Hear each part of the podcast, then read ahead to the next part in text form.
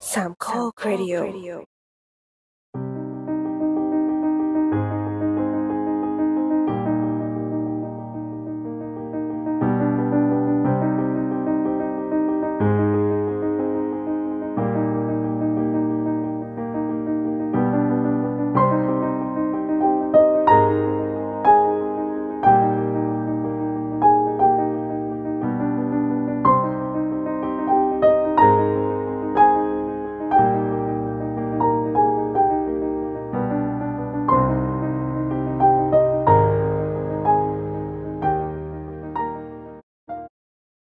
สวัสดีครับ นี่คือรายการ The Opening Credit Podcast เกี่ยวกับหนังที่จะเปิดมุมมองใหม่ๆ ที่มีต่อหนัง โดยยกประเด็นต่างๆที่น่าสนใจมาพูดคุยแบบเป็นกันเอง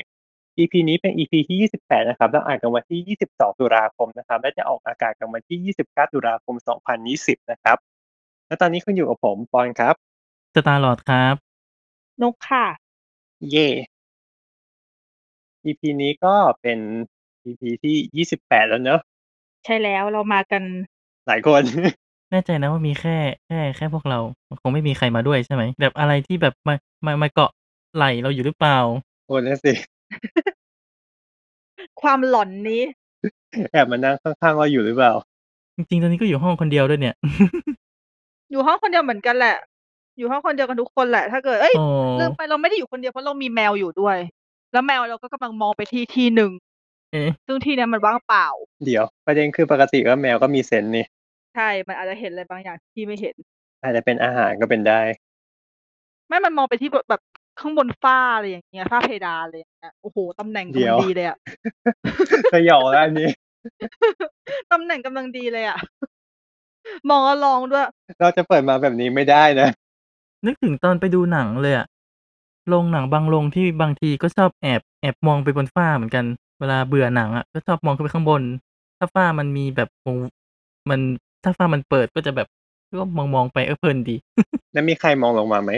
เดี๋ยวก็เดี๋ยวเดี๋ยวก็เหมือนกับอีพีที่ทำโครงสร้างโรงหนังไงเป็นไปมองหลังจอหลังหนังจบ โอ้ย ไม่เอาไม่เอาไม่เอา สยองพอพอพอพอพอ เอาให้มันได้บรรยากาศวันนี้ เรามาคุยกันเรื่อง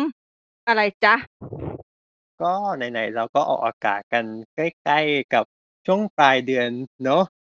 มันก็มี อ่าฮะ เทศกาลหนึ่งที่พวกเราคอย ลอยกระทง ไม่ใช่สิ เทศกาลอะไรจ๊ะ ฮาโลวีน โอเค ใช่ เพราะว่าลอยกระทงเขาเขาไม่ได้มีความน่ากลัวอะไร แน่ใจ กลัวกลัวตกน้ำ เออ ถ้าตก ถ้าตกถ้าตกน้ำชั้นน่ะหลอนคนแรกเลยนะ หรือว่ากลัวท้อง เอ๊ะ เอ๊ะ ไหนๆก็เป็นเรื่องที่เราจะมาพูดกันถึงเรื่องเกี่ยวกับความสยองขวัญ เราก็เลยเออ ชวนคนที่แบบว่าเป็นสายแบบหนังสยองขวัญอะไรอย่างนี้ มาร่วมพูดคุยกับเราด้วย ใช่ เพราะลำพังพวกเราสามคนอาจจะไม่สยองมากพอ ใช่เราเราเราเป็นคนขี้กลัว แล้วเราเป็นคนตลก เออ เราเป็นคนใสๆกันอ่ะเนอะแบบเครื่องการันตีได้อย่างเดียวพวกเราสามคนไม่มีใครสยองเลยสักคนเดียว ดังนั้นเราก็เลยต้องหาแขกรับเชิญที่เป็น จะเรียกว่าเป็นสายสยองขวัญโดยเฉพาะ ก็ก็ว่าได้นะ ก็ได้เพราะว่าเขาบอกว่าเขาเนิร์ดหนังสยอง ใช่แล้วเขามีชื่อมาจากความเป็นหนังสยองขวัญ เรื่องรีลับต่าง ถูกต้องค่ะ มาค่ะ ๆ เย้สวัสดีครับ สวัสดีครับ ผมแอดปาล์มนะครับ หรือชื่อเล่นชื่อปาล์มเลยฮะเป็นเจ้าของเพจหนังคนวิจารณ์หนังไม่เป็น แล้วก็เจ้าของแอดทวิตเตอร์ชื่อแอดปาล์มนะปัจจุบันเอ่อเป็นนักศึกษาอยู่ปีหนึ่งอ่ะแล้วก็ไม่ค่อยมีอะไรทำเท่าไหร่ช่วงนี้ก็ดูหนังไปเรื่อยนะ ก็อย่างที่บอกว่าเป็นแบบหนังสยองขวัญหนังเออร์ทริลเลอร์พวกนี้หมดเลย ใช่ เพราะว่าเราจะสังเกตได้ว่าแอดปาล์มเนี่ย จะไม่ได้เขียนแต่หนังสยองอย่างเดียว แต่แอดปาล์มอ่ะจะเอาพวกเรื่องสยองขวัญต่างๆ ของต่างประเทศอ่ะ มาเรียบเรียงทำเป็นเทรดให้พวกเราอ่านด้วย ใช่ครับใช่ ซึ่งก็น่าถ้าเกิดใครเล่นทวิตเตอร์อยู่ก็น่าจะพอได้เห็นบ้างเนอะเพราะว่าแบบหลายทวิตของแอดตามก็แบบว่ามีคนรีเยอะมาก จริงค่ะ แม้ทุกอัน ทุกคนชอบอ่านเรื่องสยองขวัญกันเยอะดี ตอนแรกก็ไม่คิดว่าแบบจะเยอะขนาดนั้นนะจริง ๆ อาจจะเป็นแบบช่วงล็อกดาวน์เนี่ยบางคนมันเลยแบบเข้ามาเข้ามาเจอกันเยอะ อ๋อ เข้ามาอ่านกันเยอะ ครับผมโอเคเออเราต้องไล่ถามก่อนนิดนึงว่าทำไมถึงตั้งชื่อเพจว่าคนวิจารณ์หนังไม่เป็น อันนี้คือเริ่มเริ่มต้นมายังไงเอ่ย ตอนแรกเพจมันตอนนั้นมันปี 2012 นะแต่ จำวันก็เป็นวันที่ 16 เมษายนนะคือ โอ้ วันนั้นผมดูหนังในโรงมาเรื่องเอ่อบัตเทิลชิพของปีเตอร์เบิร์กนะฮะ ครับ ใช่ครับดูในโรงมาแล้วแบบ ผมก็โอเคนะหนังก็สนุกดีแต่ ตอนนั้นผมเขียนแบบรีวิวไปแล้วแบบ ตอนนั้นยังไม่มีเพจนะคือ ผมเขียนในเฟซลงไปในเฟซเฉยๆแต่ว่า ตอนนั้นผมมีเพื่อนในเฟซน้อยมากนะคือ ยังไม่ถึงประมาณแบบ ยังไม่ถึงร้อยคนเลย คือมีน้อยมากครับ อืมครับ แล้วทีนี้คือ ตอนนั้นน่ะปี 2012 นี่คือแบบมันเป็นปีที่เพจหนังนี่มันไม่ค่อยมีมีก็มีแบบน้อยมากนะครับ อืมใช่ใช่ แต่มันมีน้อยมาก มันไม่เหมือนช่วงนี้คือบูมมากเลยเพจหนัง ไม่รู้ไปบูมมาแบบมาจากไหน มันจะมีอยู่ช่วงหนึ่งที่บูมขึ้นมา ใช่อะตอนนั้นผมก็เลยสร้างเพจขึ้นมาตตอนแรกชื่อมันเป็นชื่อชมรมนะไม่ใช่คนนะตอนแรกมันชื่อ ชมรมคนวิจารณ์หนังไม่เป็นอะ อืม ตอนแรกก็จะทำเพจเหมือนกับเป็นคอมมูนิตี้แบบชุมชนรวมแบบ คนดูหนังก็มาวิจารณ์มารีวิว ครับ ตอนนั้นทำไปก็ก็ไม่ได้ดังมาก แต่ทำไปเพื่อแบบเราอยากเขียนเรื่องที่เราดูมาแล้วลงให้มีคนอ่านเฉยๆเนี่ยแล้วก็ถ้าจำได้แต่ก่อนเพจ บางทีมันจะต้องมีการแบบฝากเพจคนอื่นอีกทีนึง อืม เพจที่ดังกว่าของตัวเอง อ๋อ ผมก็ไป เออเออ ซื้อ สมัยนั้นมันมีวัฒนธรรมแบบนั้นจริง มาทำฝากเพจ ใช่อะมันจะมีการไปฝากเพจ ผมก็ไปฝากที่เพจ เพจที่ดังกว่า อะไรอย่างเงี้ย จริง ครับ ๆ ผมผมรีวิวหนังนี่คือผมมีแรงบันดาลใจมีอินสปายมาจากอ่านักเขียนที่ชื่อหมื่นหมื่นทิพย์นะ เป็น ๆอุ้ย เขาก็มีเพจ ชอบเหมือนกันเลยเป็นหนึ่งในคนคนแบบวิจารณ์หนังที่แบบรู้สึกว่าอ่านแล้วถูกจริต ใช่ครับ คือเข้าถึงง่ายนะเขาไม่ได้เขียนอะไรให้ยากไม่ได้อะไรเลย เขาก็และอีกอย่างคือเขาชอบผมชอบที่แบบเขาดูหนังเยอะมากนะฮะเยอะเยอะ น่าจะเยอะที่สุด จริง หนังบางเรื่องผมก็ไม่รู้จักนะฮะแต่ก็อยากดูหนังเก่ามากเขาก็เขียนนะ อืม ผมก็ไปฝากเพจผมผมไปที่เพจเขานะเขาก็แชร์นะครับเขาก็แชร์แชร์ทั้งเพจ แชร์ทั้งงานรีวิวที่ผมเขียนไปเกือบทุกอันนะครับจนแบบเพจผมเริ่มแบบ โอ้ มียอดไลค์ขึ้นมาเพิ่มขึ้นนะ อืม เป็นทีละร้อยสองร้อยสามร้อยนะครับ ทีเนี้ยคือเพจมันก็โตมาเรื่อยๆด้วยตัวของมันเองนะครับก็เริ่มโพสต์เริ่มโพสต์พวกมุกหนังพวกแบบแซวหนังอะไรอย่างเงี้ยลงไป แล้วคนก็เริ่มแชร์กันมาเรื่อยๆนะครับเพจก็แบบขยับขึ้นขยับขึ้นไปเรื่อยๆ จากแค่ร้อยก็เป็นแบบพันสองพันจนแบบจริง ๆจำไม่ได้ว่าไปเปลี่ยนชื่อตอนไหนนะ น่าจะปีสองพันสิบห้าสองพันสิบหกนะฮะ เปลี่ยนเป็นคนกลายเป็นคนวิจารณ์หนังไม่เป็นไปเลย เพราะว่า ผมรู้สึกว่าชื่อชมรมมันเหมือนกับ มันไม่ใช่เพจ มันไม่เหมาะกับการเป็นเพจนะมันเหมาะกับการเป็นชื่อของกลุ่มใน Facebook เยอะมากกว่า คอมมูนิตี้ ใช่ครับ แต่ตอนตอนตอนที่เปิดเพจนี่กรุ๊ปกรุ๊ปใน Facebook ยังยังไม่ยังยังไม่เรียบร้อยเท่าไหร่เนาะ ใช่ ยังไม่บูมยังไม่ค่อยมีอะไรเท่าไหร่ สรุปก็เลยตัดตัดคำว่าชมรมแล้วกลายเป็นคนออกไปไอ้ยกลายเป็นคำว่าคนวิจารณ์หนังไม่เป็น ก็มีผมนั่นแหละที่วิจารณ์ไม่เป็น ก็คือเป็นแอดมินอยู่คนเดียวเลยเนาะ เขามีปัจจุบันมีอยู่สองสองคนนะทำกับรุ่นพี่อีกคนหนึ่งรุ่นพี่เขาก็รับงานจากค่ายอะไรมาอีกทีหนึ่งนะ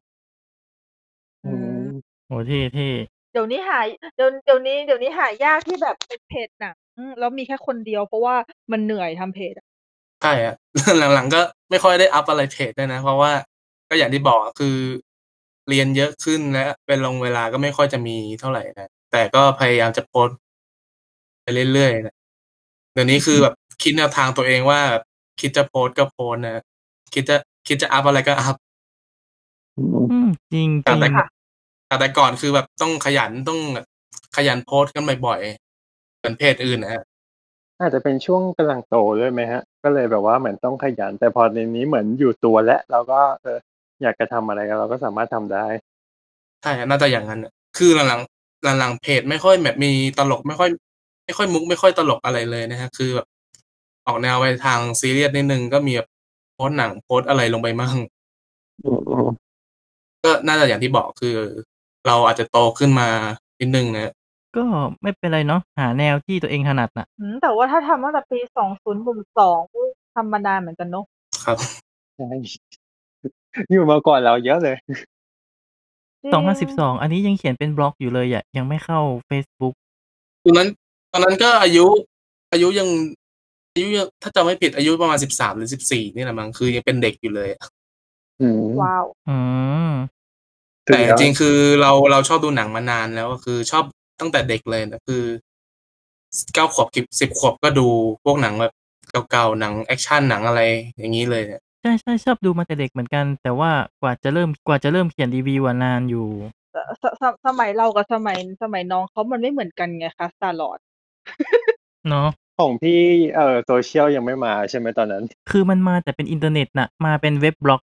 ตอนนั้นยังต้องอ่านนิตยสารรายสัปดาห์อยู่เลยค่ะ ไม่ต้องพูดถึงโซเชียลเลย ถ้าจะต้องตามพวกนิตยสารอย่างเดียว ใช่ตอนนั้นคือแบบต้องตามนิตยสารแล้วแบบเวลาอยากคุยกับคนที่ทำที่เป็นลักษณะแบบคนวิจารณ์หนังอะไรก็คือส่งจดหมายไปนิตยสารนี่จดหมายฉันเคยได้ตีพิมพ์ด้วยนะ ว้าว อู้ แบบสมัยนั้นมันเป็นอย่างนั้นแหละที่แบบเคยเคยเห็นใช่ไหมสมัยเก่าๆที่เขาเขียนจดห เค มาย ย แล้ว เค ส่ง ย ไปที่นิตยสารแล้วเขาก็จะตีพิมพ์ลงหนังสือแบบนั้นเลยอ่ะคือแบบแม่งยุคนั้นน่ะ บางทีคนที่เป็นคนตอบจดหมายก็ด่าคนเขียนกลับด้วยอ่ะก็แบบเขียนอะไรมาอะไรเงี้ย ใช่ มันยุคนั้นแหละ ก็อย่างที่อย่างที่บอกนะครับตอนนั้นปี 2012 คือ คือปีที่สร้างเพจครั้งแรกแล้วก็เป็นปีที่ผมเล่น Facebook ครั้งแรกนะ เพราะว่าคือแต่ก่อนผมไม่เล่น Facebook เลยนะ อืม ผมเพิ่งสมัครเมื่อไม่นานเมื่อเมื่อปี 2012 ตอนนั้นนะฮะก็คือผมสร้างเพจมา ผมก็ไม่ได้ตามเพจไหนเลย ผมก็ดูนิตยสารหนังอย่างที่บอกนะอ่ะอ่าน ใช่ เน้นเน้นอ่านเอาอีกทีหนึ่ง ตรงนี้ที่เป็นแรงบันดาลใจไหมในการเขียน เช่นแบบว่าเราเอาสำนวนเข้ามาหรือการส่วนประกอบของรีวิวอ่ะ ก็มีส่วนนะมีส่วนอยู่เหมือนกันนะคือ ผมก็เริ่มมาจากการอ่าน แล้วทีนี้ผมก็ชอบสำนวน ผมก็ชอบอะไรในการเขียน ผมก็มีการไปยืมคำมา ใส่ในรีวิวตัวเองบ้างในบางเรื่องแต่นี้คือพอเริ่มจับทางได้ก็เป็นแนวของตัวเองมากกว่า ก็จะเริ่มมีคำฝรั่งติดลงมา นิดนึง ทีนี้ก็พูดถึงหนังผีเลยเนาะอันนี้คือดูหนังผีครั้งแรกในชีวิตเนี่ยประมาณกี่ขวบ น่าจะเด็กเลยอะจำจำอายุแบบจริง ๆ ไม่ได้น่าจะเป็นช่วงอนุบาลนะที่ที่คือเคยสัมผัสกับหนังผี แต่ว่าก็กลัว ตอนนั้นก็ก็กลัว กลัวเหมือนกับเด็กทั่วไปแหละครับ กลัวหนังผี พอจำได้ไหมเรื่องอะไร จำไม่ได้ครับ มันเป็นหนังญี่ปุ่นนะตอนนั้นคือดูกับพ่อแม่นะ คือ พ่อแม่ผมแต่ก่อนเขาจะเช่าหนังมาดูตอนกลางคืน แล้วคือจะให้ผมดูแบบก่อนนอนอย่างนี้ไปด้วยเกือบทุกทุกวันทุกคืนอย่างเงี้ยครับ ดูหนังผีก่อนนอนเนี่ยนะ ให้ให้เด็กดูหนังผีก่อนนอน เป็นการปลูกฝังที่ดีมาก มันทุกแนวครับ คือเขาจะชอบเช่ามา เดี๋ยวสักพักก็จะเป็นหนังแอคชั่นหนังตลกหนังครอบครัวหนัง แต่ส่วนใหญ่เขาจะเช่าหนังแนวนี้มาบ่อยอะหนังสยองหนัง แบบที่มันผู้ใหญ่มาหน่อยอะ อืม ตอนนั้นคือจะเป็น VCD นะ คือจะมีสองแผ่น ผมก็จะ อ่ามี มีโอกาส ผมจะมีโอกาสได้ดูแค่แผ่นแรก คือถ้าจบ แล้วก็หลับ แผ่นแรกใช่อะแผ่นแรกคือประมาณยาวประมาณห้าสิบนาทีมั้งคือ ถ้าได้ดูแผ่นแรกปุ๊บเราต้องนอนทันที โอ้ วันเดือนก็เป็นกฎนะ คือเราต้องนอนแผ่นแรกเสร็จ แต่เราก็แอบดูนะพอพอแผ่นสอง แผ่นสองเราก็แบบนอนแล้วแง้มตาดูว่า หนังมันจะเป็นยังไงต่อ ก็ มี ทำไมถึงไม่ให้ การ์ตูน ดู ว่า ทั้งสองแผ่นเสียดายคือแบบว่าอะไรนะเราก็ดูแบบก็ต้องลุ้นไหมอยากรู้ว่าตอนจบเป็นไงบ้างเออ อารมณ์มันค้างอ่ะ เนาะอย่างตอนถ้าอย่างตอนเด็กๆ ไม่มีไม่ค่อยมีอินเทอร์เน็ตเนี่ยเราก็ไม่รู้ว่าตอนจบหนังเป็นยังไงอีก ใช่ แล้วเราไม่รู้ได้วยว่าเรื่องอะไร เพราะว่ามันเด็กแล้วตอนนั้นมันเด็กมากอะ อืม สมัยนั้นไม่มี YouTube สปอยหนัง แม่แอดปาล์มต้องเหมือนกับแม่พี่แน่เลยอ่ะ ชอบดูหนังสยองไงเพราะฉันก็ชอบดูหนังสยองมาตั้งแต่เด็กพ่อแม่เนี่ยแหละ อืม แต่ตอนที่แต่ก่อนก็กลัวนะคือ เป็นคนที่แบบกลัวมาก แต่ไม่รู้ว่ามันมีจุดพลิกอะไรจะจุกก็กลายเป็นกลายเป็นว่าไปชอบเฉย อืม กลายเป็นว่าเราสนุกกับความกลัวของมันด้วย เออจริงจริงอันนี้คิดว่าคนที่คนที่ชอบหนังแนวแนวสยองหรือแนวระทึกขวัญมันน่าจะน่าจะสัมผัสได้ทุกคนเนอะคือแบบมันกลัวก็กลัว หรือบางคนถ้าจิตแข็งอันนั้นก็อีกเรื่องหนึ่งนะแต่ถ้าเกิดแบบกลัวแต่ว่ามันเป็นความมันเป็นความกลัวที่รู้สึกสนุกกับมันเราสนุก ใช่ ที่เราได้กลัว เพราะเพราะมันเหมือนกับการตอบโจทย์แล้วว่าเขาทำมาเพื่อให้เรากลัว ใช่ เพราะถ้าเกิดว่าทำหนังออกมาแล้วแบบเอาเยี่ยมึงไม่น่ากลัว ทำมาทำไมวะ เออจริงเนาะมันตอนเด็กๆก็เคยดูนะ แต่เป็นสยองขวัญแบบ Final Destination อะคือดูจบแล้ว อ่า ขาสั่นมาก แต่ว่ามันขาสั่นแต่มันมันสนุกอะ ใช่ ฮ้ยแต่ไฟนอลมันกลัวอยู่แล้วเพราะมันแบบการตายแต่ละแบบคือแบบที่ถ่าย มันตายเว้ย ล้วนๆ ตาย ดู ทุก จบก็เลเรื่องยระแวงไปเลย ออดูแล้วเอ อดูแล้วระแวงอ่ะมันดูแล้วพลานอยมากกว่าแบบเนี่ยแบบเอ้ยอะไรมันอะไรมันจะแบบหล่นมาทางฉันพอดีเปล่าวะอะไรมันจะแบบมาล็อกที่ฉันพอดีเปล่าวะอะไรเงี้ย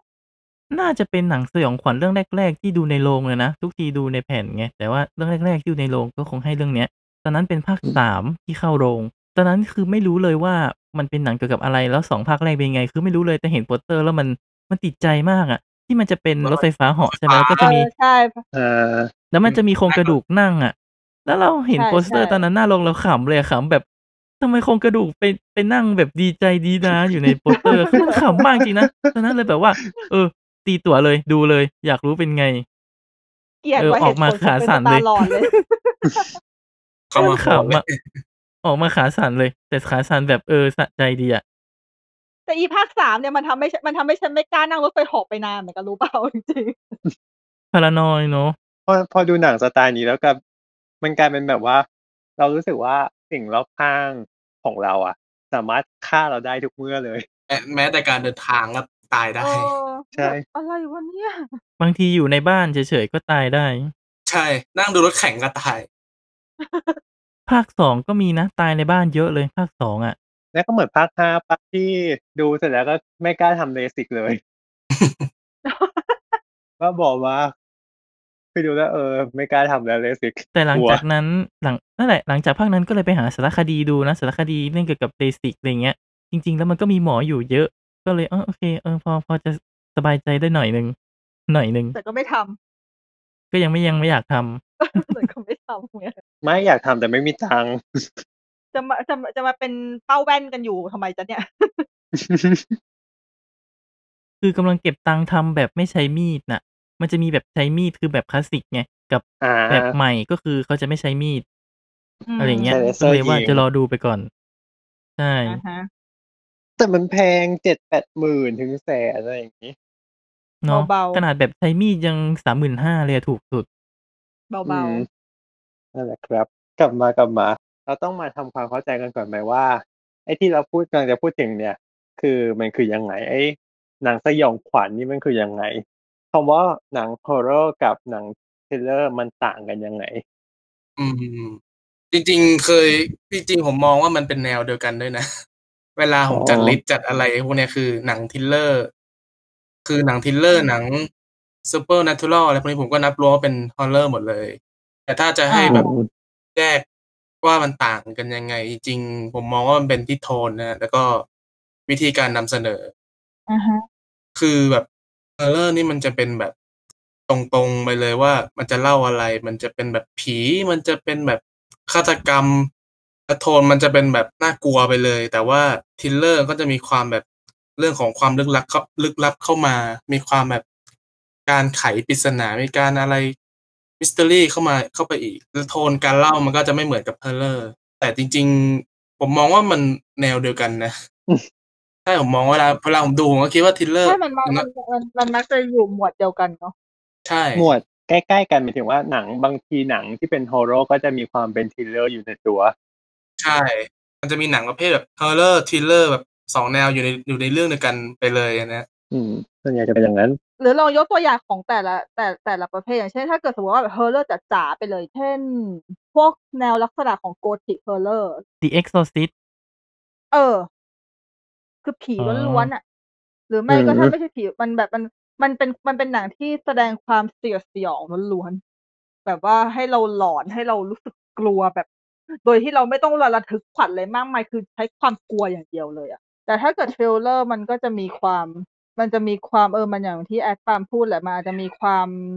ลึกลับ เอ่อลึกลับ มันอาจจะต้องมีการ ปริศนา ค่อยๆ ไขปริศนาไปด้วยเอออย่างเช่นแบบเดอะลิงอย่างเงี้ยที่แบบว่า เออ มันเฮอร์เลอร์ด้วยนะกลัว แล้วมันก็มีการไขปริศนาดูว่าแบบแบบแบบตัวเอกมันต้องค่อยๆตามไขไปทีละเปาะอะไรอย่างเงี้ยเนาะ อืม แต่ถ้าเกิดเป็นทริลเลอร์อย่างเดียวเลยที่ไม่ใช่เฮอร์เลอร์ มันอาจจะไม่ใช่หนังสยองเลยก็ได้อย่างเช่นพวกแบบหนังอ่าอะไรอ่ะ ตอนเกิลได้ไหม เออ ใช่ ได้ได้นะ ใช่นะ ก่อนเกิลก็เป็นทริลเลอร์เพียว มันออกแนวมีปริศนาให้เราลุ้นเนาะว่าเขาเป็นอะไรเขาทำอะไรกัน เรียกง่ายๆคือไม่เป็นแนวที่ขายได้อะ มันเป็นแนวที่คนถือว่าเล่นกับมันมีความเล่นกับคนดูได้ไง มันไม่ไม่ไม่มีความน่าเบื่อเกินไป มันเลยแบบทำให้คนดูยังรู้สึกสนุกกับมันได้ ลุ้น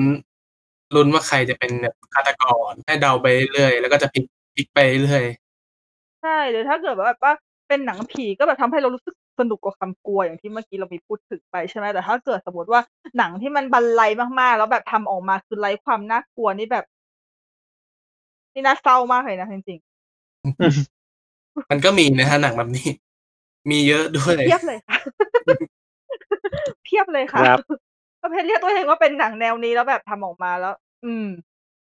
อืม จริงๆเขา สียวลมดู ติด ทำไม ปัญ วะ หากับแบบเข้าแบบจำสแคร์เดิมๆอะไรเดิม ใช่ใช่อ่ะอะไรเอาสะดุ้งเข้าผมคือถ้าเกิดสมมติเป็นคนที่ไม่ได้ขี้ตกใจก็คือจบเลยไง มันจะมีแบบสะดุ้งคนอ่ะ ที่บางทีคนเดินมาเจอชนกันแล้วก็แบบพางอ่ะก็แบบทำทำไมอ่ะ ๆแต่เป็นเพื่อนตัวเองเงี้ย อันนี้ยังไม่เท่าไหร่ ใช่ บางทีบางทีน่าเกลียดกว่านั้น คือแบบสะดุ้งปิดประตูคือแบบโอ้โหสะดุ้งเปิดประตูสะดุ้งปิดประตูสะดุ้งวางหนังสือคือแบบฮะไม่มีมุกแล้วจริงดิ ใส่ทุกใส่ทุกซาว เอ อเออเออเหมือนกับ ใส่ลูกสาว วอ่ะ ก็แบบ หรือบางทีแค่หายใจก็สะดุ้งอะอะไรเงี้ยแบบเออมันเยอะไปมั้ง โอ้ยเนี่ยคือเลยทำให้นึกถึงหนังที่เพิ่งดูมาก็คือเรลิกเพิ่งไปดูมันมันเรลิกเข้าเข้าวันนี้วันนี้เราอ่านวันที่ยี่สิบสอง อ๋อว่าจะไปดูอยู่อะ ใช่พี่ไปดูรอบสื่อมาตัวเรื่องนี้พี่ชอบว่ะ เพราะว่าเรื่องนี้แม่งแทบจะไม่มีจัมป์สแกร์เลย เออคือแบบมันไม่จำเป็นที่จะต้องแบบมาผีน่ากลัวเป้งเลยก็ได้แต่มันมันหลอนด้วยโทนหลอนด้วยบรรยากาศหลอนด้วยพฤติกรรมของตัวละครเลยอย่างเงี้ยโอเคนะไม่ต้องแบบเอะอะก็สะดุ้งเอะอะก็สะดุ้งอะไรอย่างเงี้ย มันเป็นที่การบิวว่าบิวมาดีด้วย ใช่ไออย่างแอดปาล์มอย่างเงี้ยแอดปาล์มดูหนังดูหนังสยองกับติดตามเรื่องสยองตลอดแอดปาล์มเป็นคนขวัญอ่อนไหม ถ้าเป็นแบบเมื่อก่อนก็เป็นนะคือ เมื่อก่อนผมก็แบบกลัว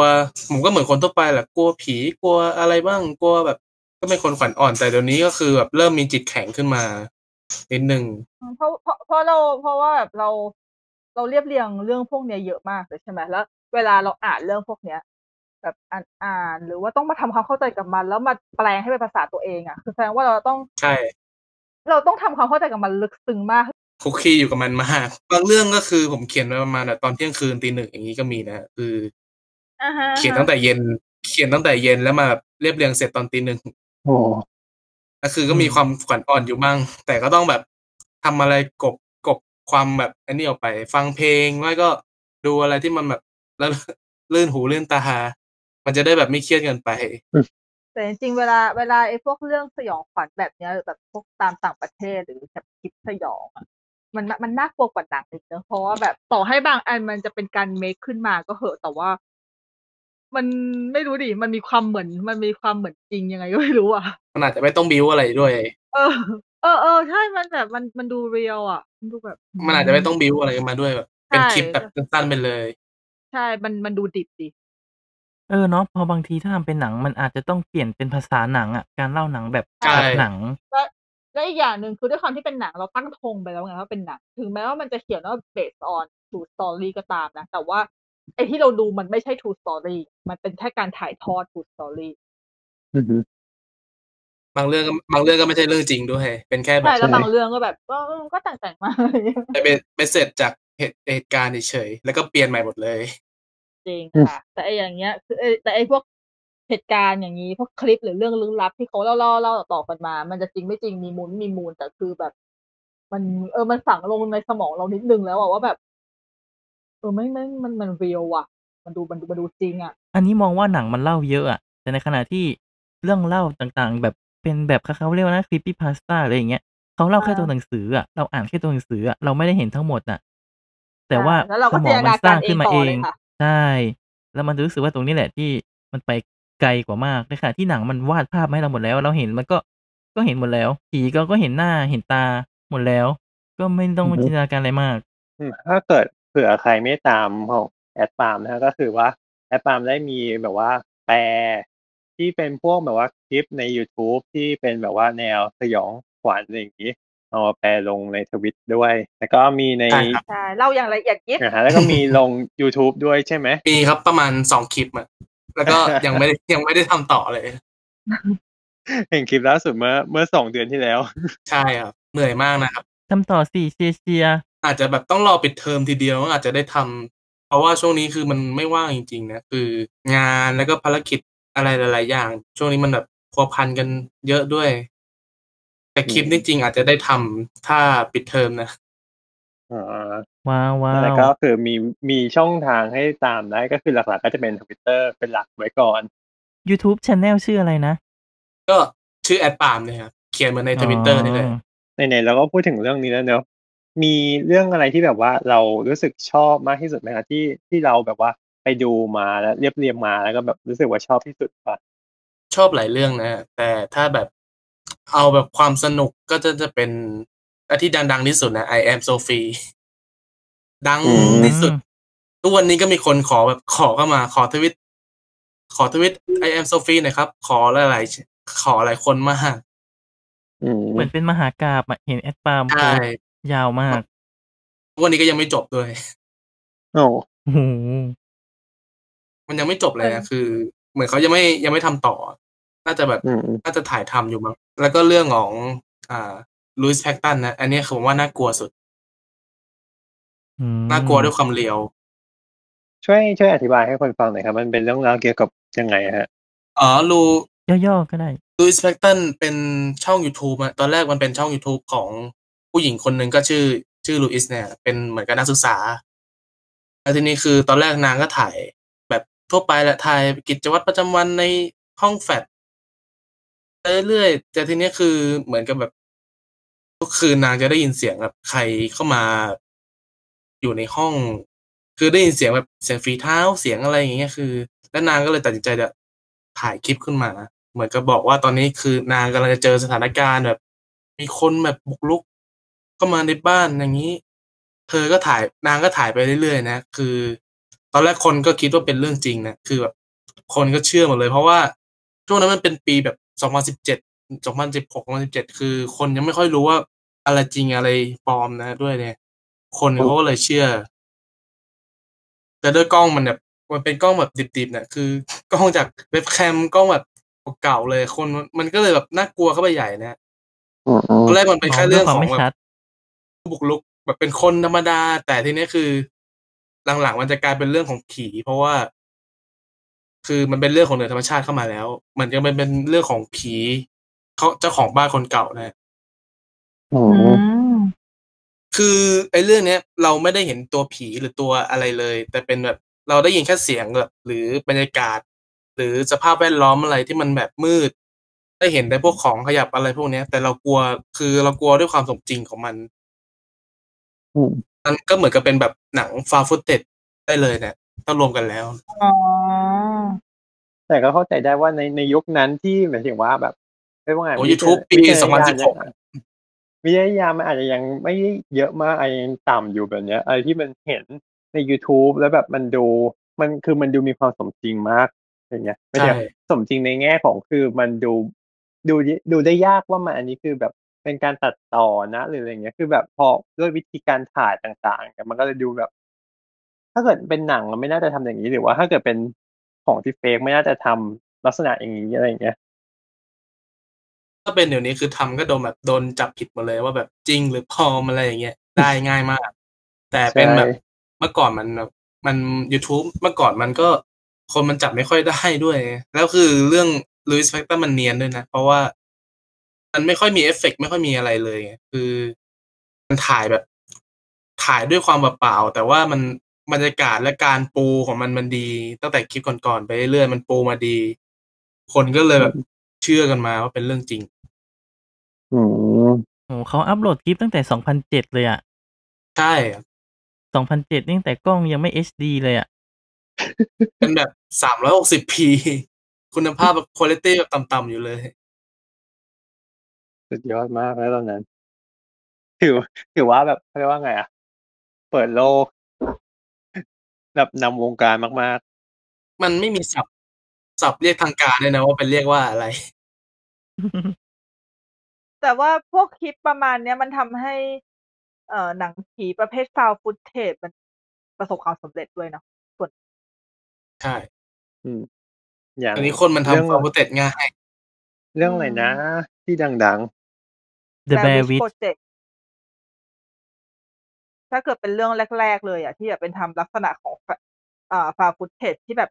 โคตรเหมือนจริงจนคน คือนี่คืออยู่ในเหตุการณ์ไงเพราะว่าตอนนั้นคือแบบ ก็ก็ดูหนัง ก็ดูหนังมาพอสมควรแล้วด้วย แล้วก็ตอนนั้นแบ อื บ อฮึ เข้าโรงแล้วแบบเป็นข่าวดังมากเลยเนอะคือถึงกับจำเหมือนจำได้ว่าแบบมีลงหนังสือพิมพ์ไปด้วยว่าแบบ เป็นเรื่องจริงที่แบบมีนักศึกษาหายจริงเลยอย่างเงี้ย แต่สรุปว่าเป็นแผนไวรัล เอ่อ ใช่ไหม ระบบถูกค่ะ เป็นแบบเป็นเป็น เป็น ไว ไว รั รั ล ล ที่แบบ ไวรัล ใช่ แบบ แต่คือสมัยสมัยนั้นด้วยความที่โซเชียลมันไม่ได้แหกง่ายขนาดนี้อะเนอะ แล้วมันก็ยังไม่มีการทำหนังแนวนี้ออกมาเนาะ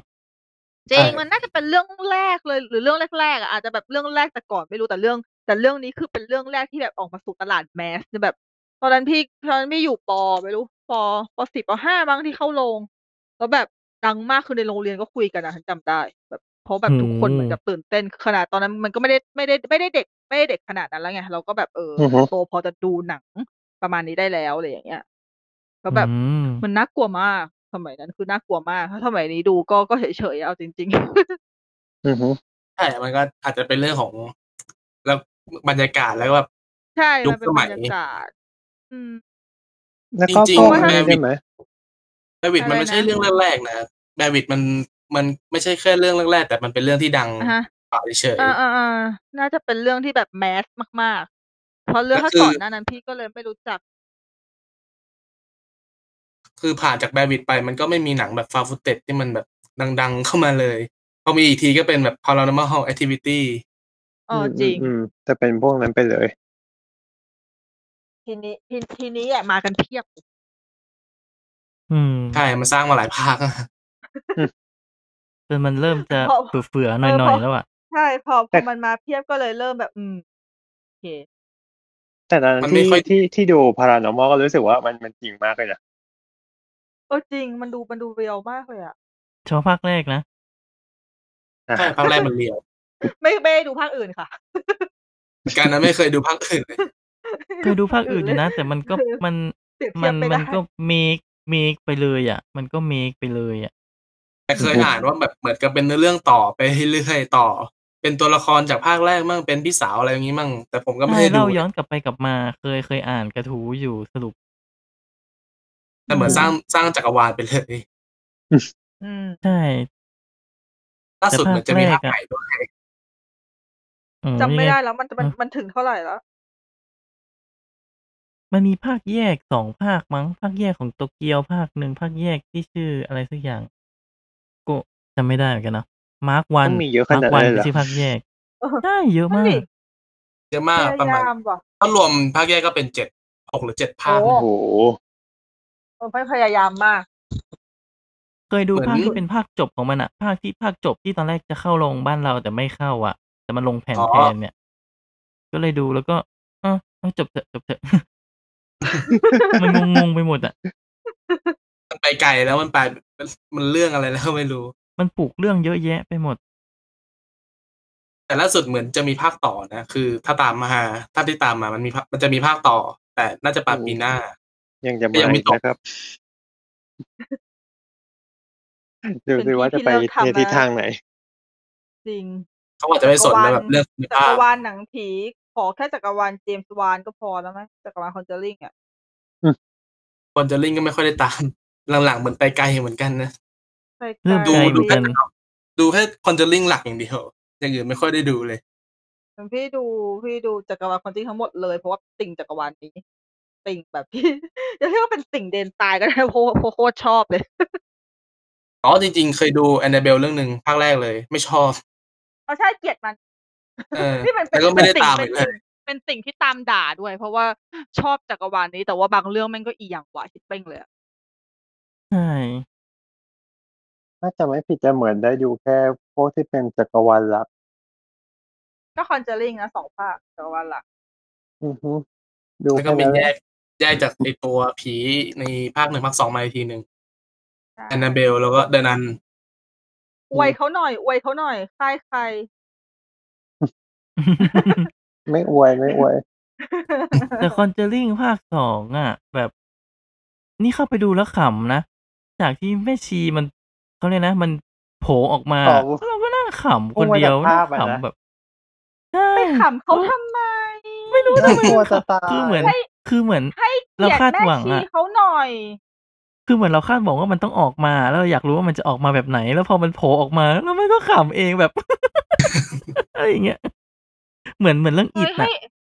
เออให้เกียรติเขาหน่อย ทำ รู้ ได้ เปล่า เพราะว่าฉันก็ ทำได้ ขำเพราะฉันก็ ทำได้ ขำเหมือนกัน เรื่องอิด ทำ น่ะ ไมเรา อิด กลัวอยู่ อิด คนเดียวอ่ะ เรื่อง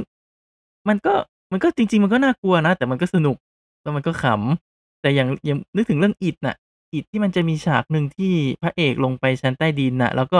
อีตัวอีตัวเพนีไวมันก็ผุดขึ้นมาจากน้ำอ่ะตอนนั้นไปนั่งดูกับปอนอ่ะฉากนั้นน่ะคือ อ่าฮะ ปอนคือแบบฉากนั้นคือปอนคือแบบสะดุ้งตื่นแบบอะไรมากแล้ว แต่อันนี้คือขำไงขำจนปอนจนปอนหายกลัว อ๋อใช่ เออ เพ เอ ราะ อ ว่าปอนกลัว ฉันจำได้แล้วว่าปอนกลัวเรื่องนี้ เพราะว่าตอนที่เป็นภาคสองอ่ะ ฉันต้องไปดูกับน้องเป็นเพื่อนอีกรอบหนึ่งทั้งที่ฉันดูแล้ว เพราะน้องไม่กล้าดูคนเดียว กลัวแล้วดูแบบรอบกี่โมงอ่ะสี่ทุ่มห้าทุ่มอ่ะ ใช่ ภาคแรกนี่ไปดูกับปอนไงขำขำจนขำจนปอนหายกลัวเลยอะ เออแบบเออฉันขำก็ได้วะ น่าเกลียด ส ไป นุก ทำลาย ดีอะ รถน้องเขา ไม่ทำอะไรทำไมเนี่ย อุ้ยพวกนี้นี่อะไรกันเนี่ยทำลายหนังหมดเลยไปไปขำทำไมแต่ด่าตัวเองด้วย คนที่เป็นคนเป็นคนที่ถ้าเกิด แต่ถ้าดูในโรงพี่ไม่ขำนะเพราะว่าพี่เกรงใจคนข้างๆแต่ถ้าดูที่ อ่าฮะ บ้านนะถ้าดูที่บ้านแล้วแบบสมมติเรื่องนี้ไม่เคยดูมาก่อน แล้วแบบแม่งอะไรก็ไม่รู้นะชิบหายแล้วขำลั่นบ้านเลยเว้ย เนอะ คือแบบ อืม นั่ง แอด นี่ ตานตลกมอ มีประสบการณ์อะไรแบบนี้บ้างไหมฮะ เรื่องความกลัวนะ แบบดูแล้วแบบแทนแบบแทนที่แทนแทนที่แทนที่จะน่ากลัวแล้วมันดันน่าขำอ่ะ ไม่ค่อยมี ผมมีมีมันก็มีแต่แบบ คือกลัวก็กลัวไปเลย แต่แบบนั่งดูแล้วงง งง เพราะว่าไม่ใช่ว่าหนังมันงงนะงงว่ามันน่ากลัวตรงไหน ดูด้วยความงงเฉย แรงอ่ะ ร้ายอยู่นะ ๆงงว่ามันน่ากลัวตรงไหน หรือมัน เออ หรือมัน ใช่ สนุก ใช่ หรือมันดีตรงไหน มี เออ มีตัว เคย อย่าง มี ไหม เหมือนกันนะ ก็มีเยอะ แต่มันจะเป็นอารมณ์โกรธอะแบบเมื่อไหร่ผีจะโผล่เมื่อไหร่จะน่ากลัว เมื่อไหร่จะเลิกใช้จัมป์สแกร์สักทีอะไรอย่างเงี้ย จริงๆมีน้อยนะคือพวกหนังอีกผมไม่ค่อยได้ดูนะผมจะข้ามเลยเลยนะไอพวกหนังแบบ อ๋อ จำจะแค คือ ร์ เลือกไว้แล้ว ใช่อะผมเป็นคนดูผมเป็นคนดูหนังแล้วคือจะเลือกไว้ก่อน หรือไม่ก็อ่านรีวิวมาอีกทีหนึ่ง อืม แสดงว่าเซนส์ดีอยู่ เลยไม่ค่อยอยากจะเสียเวลาเท่าไหร่ แต่แต่ก็มันก็มีบางเรื่องนะเสียเวลาไปแล้ว แต่หลังๆพี่ก็เริ่มเป็นแล้วเหมือนกันหนังผีหนังผีเราเริ่มเริ่มที่จะข้ามมากขึ้นกว่าแต่ก่อนแต่ก่อนนี่คือแบบดูเกือบทุกเรื่องเลยเพราะเราชอบ แต่หลังๆมานี่คือกลับกลายเป็นแนวที่ดูน้อยที่สุด เพราะว่าดูมากี่เรื่องแม่งก็ซ้ ใช่ เดี๋ยวเราจะคุยในหัวข้อต่อไปกันดีกว่าเนาะ ำเดี๋ยวนี้หนังผีเป็นแบบเยอะนะแบบ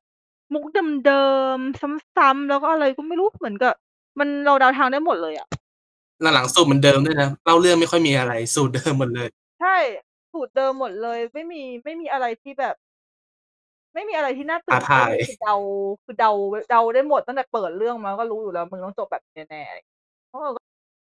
ก็จริงว่ะ แล้วก็เดาจังหวะได้หมดเลยเดี๋ยวแป๊บนึงเดี๋ยวออกมาแน่นอนหรือถ้าไม่ออกก็ต้องมีอะไรมาแบบมาเสียงดังใส่เออ นี่ไง มุกคลาสสิก เรามาแหกกันไหมว่าแบบหนังมันชอบใช้หนัง หนังชอบใช้มุกคลาสสิกอะไรบ้าง เรามาแห่กันไหมครับ คิดอะไรจ๊ะ ใช้คำนี้ก็เลยทีเดียว ไม่ไม่ไม่หมายถึงว่า ครับนั่นแหละ เราก็พูดสวยๆว่าวิเคราะห์แต่จริงๆคืออะไรแหก เอางี้ก่อนจริงหรือไม่ที่คนดำมักตายก่อนคำถามคลาสสิกเลย ไม่พี่เห็นไม่คนดำก็แบบสาวสาวสาวบลอนด์อะสาวบลอนด์แบบดำบลอนด์แบบแต่ก่อนที่แบบเป็นสเตอริโอไทป์ ใช่อะมันจะเน้นพวกแบบเป็นนักกีฬา คนดำคนเอเชีย ใช่ใช่เป็นแบบที่ไม่ใช่เออเออมันจะเป็นแนวเนี้ยมันจะตายก่อนอะมันต้องเป็นเพราะอะไรสักอย่างแน่เลยอเมริกันไม่เหยียดเหรอวะเอามันเหยียดเยอะ เพราะคิดว่าเหยียดอยู่แล้ว มันเหมือน เนอะ ไม่เหยียดนะแต่มันก็เหยียดนะเพราะมันมีหลายหลายเชื้อชาติมากเลย คือ มีเอเชียมีคนดำมีคนขาวแล้วมีแบบผู้หญิงผู้ชายที่แบบแตกต่างกันเลยเข้าไปอีกมันไม่มีความเป็นแบบเพื่อนเหมือนกันเลยจะคน แต่ก็เป็นเพื่อนกันได้ เออเหมือนเขาพยายามชูความแตกต่างของเชื้อชาติ แต่ว่าเอาจริงๆมันก็ก็ มันก็ดู ค่อยๆก ดู ด แป ค ล วาม ก สำคัญลงอ่ะ ชูความ ใช่ หลากหลาย แต่คือคนนำก็ยังต้องเป็น เออเป็นไวท์พีเพ e ไวท์ people ที่เป็นคนอเมริกันอยู่ แต่ต้องเป็นแบบผู้หญิงแบบใส เออแล้วเขาก็ชอบให้ผู้หญิงรอดนะ แต่เดี๋ยวนี้เท่าที่สังเกตมันจะมีหลายมันจะมีสองแบบเพศผู้หญิงรอดธรรมดากับเพศผู้หญิงถูกจับ ๆ ใช่เป็นแบบสู้ไม่สู้กับฆาตกรก็สู้กับผี ใช่ แต่ก็ต้องหาทางสู้กลับ ใช่ต้องแบบต้องสตรองอ่ะเหมันจะมาคงคิดแบบเนี้ย อืมยุคใหม่ไงเป็นผู้หญิงยุคใหม่ ยุคหลังๆเหมือน ใช่ จะเน้นให้ผู้หญิงนำด้วย ไม่ค่อยมีแบบผู้ เออเออ พระเอกรอด เหมือนจะเออเขาแทนที่จะชูเฟมินิสต์หรอเออแต่เออแต่มันไม่ใช่เฟมินิสต์ในแบบเนี้ย ไม่ถ้าเกิดแบบว่าให้ให้ผู้หญิงตาย แล้วก็ให้ผู้ชายรอดเดี๋ยวมันก็จะหาว่าอย่างนั้นอย่างนี้อีกปะ เออก็เลยดูแบบ เออทำเดือเออหนังโกรธ หนังกดกลายเป็นหนังกดผู้หญิงก็ไปอีก เออ อืม นี่มอง นี่มองว่าให้ผู้หญิงมานำอ่ะเหมือนเหมือนจะกดกดหน่อยได้ด้วยนะ อันนี้คือทัศนะส่วนตัวนะ อย่างว่า อือฮึ ถ้าผู้ชายถ้าผู้ชายแบบต้องมาสู้ผีใช่ไหม คนดูก็จะมันก็จะรู้สึกไม่ค่อยลุ้นอ่ะ เพราะมันมันพอจะเดาได้ว่า เออผู้ชายมีพละกำลังพอจะสู้ผีได้ แต่ผู้หญิง ชนะ อ่ะ อยู่แล้วอะไรอ จะ ย่าง มี นี้ ความเป็น เออมีโอกาสชนะ แต่ในขณะที่ผู้หญิงอ่ะ โดยพื้นฐานจะค่อนข้างป้องกันตัวเองได้น้อยกว่า อะไรอย่างเงี้ยเขาก็จะชอบทำให้นางนางเอกอ่ะ แบบค่อนข้างลำบากในตอนแรก ๆ แล้วก็ให้คนดูมาลุ้นว่านางจะสู้กลับได้ไหมแล้วรู้สึกว่าแล้วพอนางเอกสู้กลับอ่ะมันจะแบบมันจะเฮอ่ะซึ่งมันก็รู้สึกว่าเหมือนเหมือนใช้ผู้หญิงเหมือนกันเหมือนใช้ผู้หญิงเป็นเครื่องมือ อันนี้คือความคิดส่วนตัวนะ อ่าอ่าอ่า มันก็เป็นเกือบทุกเรื่องนะ ที่เข้าไปดู มันจะกดกดหน่อยอ่ะกดกดด้วยความให้ให้นางเอกแบบค่อนข้างเขาเรียกว่าไงนะช่วยเหลือตัวเองไม่ค่อยได้อ่ะ ใช่ แต่มันมีเรื่องหนึ่งที่อันนี้มันถ้าเราเล่ามันสปอยเราสปอยได้ปะวะ เออ เรื่องอะไร เดี๋ยวฮัน อ๋อดูแล้ว ที่เพิ่งผ่านไปไม่นานเนี่ย น่าจะดูกัน อัน หมด นี้ แล้ ก็ ว แห นะ กแหกขนบจริงๆนะ มัน เรื่อง ไอ้ แหกขนบ ไอ้เรื่องไอ้เรื่องที่แหกขนบนะเพราะเรื่องเนี้ยอย่างแรกก็คืออีนางเอกแม่งเก่งจิบหายตั้งแต่ต้นเลย ไอคนที่แบบคิดว่าเป็นพระเอกนางเอกก็แบบ เออ สิบนาทีแรกก็ไป เออใช่คือแบบหืม ก็คือ ก็คือผมไม่เคยดูตัวอย่างเลยมาก่อน เหมือนกันที่ไปดูโดยที่ไม่รู้อะไรเลย แล้วพอไปดูแล้วเวอร์เวอร์แดกอะ จริงๆแบบว่า ใช่ใช่ อะไรวะ จนแบบงงว่าเอ้ยดูหนังถูกเรื่องปะวะ มันเลยแบบเซอร์ไพรส์เข้าไป พี่เลยกลายเป็นพี่โคตรชอบเรื่องนี้เลยเพราะแม่งแหกขนบดีคือเออ คิดว่าเราเราเราเราไม่ถูกไงว่ามันจะมาแนว จริงๆทางขอบมันก็ไม่ได้ใหม่เลย แต่ว่ามันเล่าสนุก ใช่พอดพอดพอดมันธรรมดามากๆเลยแต่แม่งเล่าเล่าเล่ามันมากเล่าได้แบบเออ เออไม่ต้องแบบเนี้ใช่ยแห ใช่ ละนานนานนานทีจะเจอหนังแบบนี้สักที มันเป็นพอเป็นหนังการเมืองหน่อยๆด้วยนะ หนังแบบ เออ การเมือง ใช่ อเมริกัน ใช่ใช่เป็นหนังเป็นหนังเสียดสีการเมืองอย่างชัดเจนเลยแหละ แต่ว่า อืมเนอะ แค่แค่ไม่ แต่แค่ไม่พูดออกมา ไม่พูดแบบตรงๆแฝงเอา ต้องตีความหน่อย ใช่ ถูก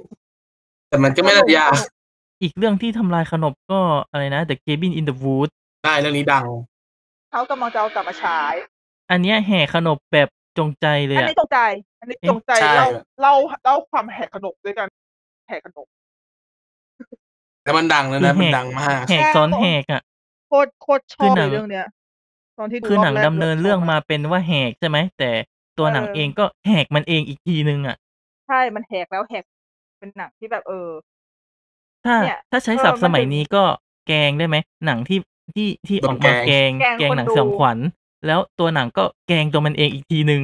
แกงหม้อใหญ่ ก็ อ่ะ เป็น ก็เป็นไปได้ ช่วงท้ายก็หมอใหญ่ไปเลย เลือดสาด จริงชอบมาก ๆ เลยเนี่ยถ้าเกิดสมมติว่าเราเจอหนังที่มันแบบแขกขนบแบบเนี้ย ส่วนมากเท่าที่สังเกตอ่ะ มันมักจะได้รับคำชมนะ ใช่ เพราะว่าเพราะมันกล้าทำอะไรที่มันแบบที่มันไม่เหมือนกับชาวบ้านเพราะหนังพวกนี้ ก็คือมันหลุดจากกรอบเดิมไหม ใช่เพราะว่าหนังแนวเนี้ยมันเป็นหนังที่คลีเช่ง่ายมากเลยอะ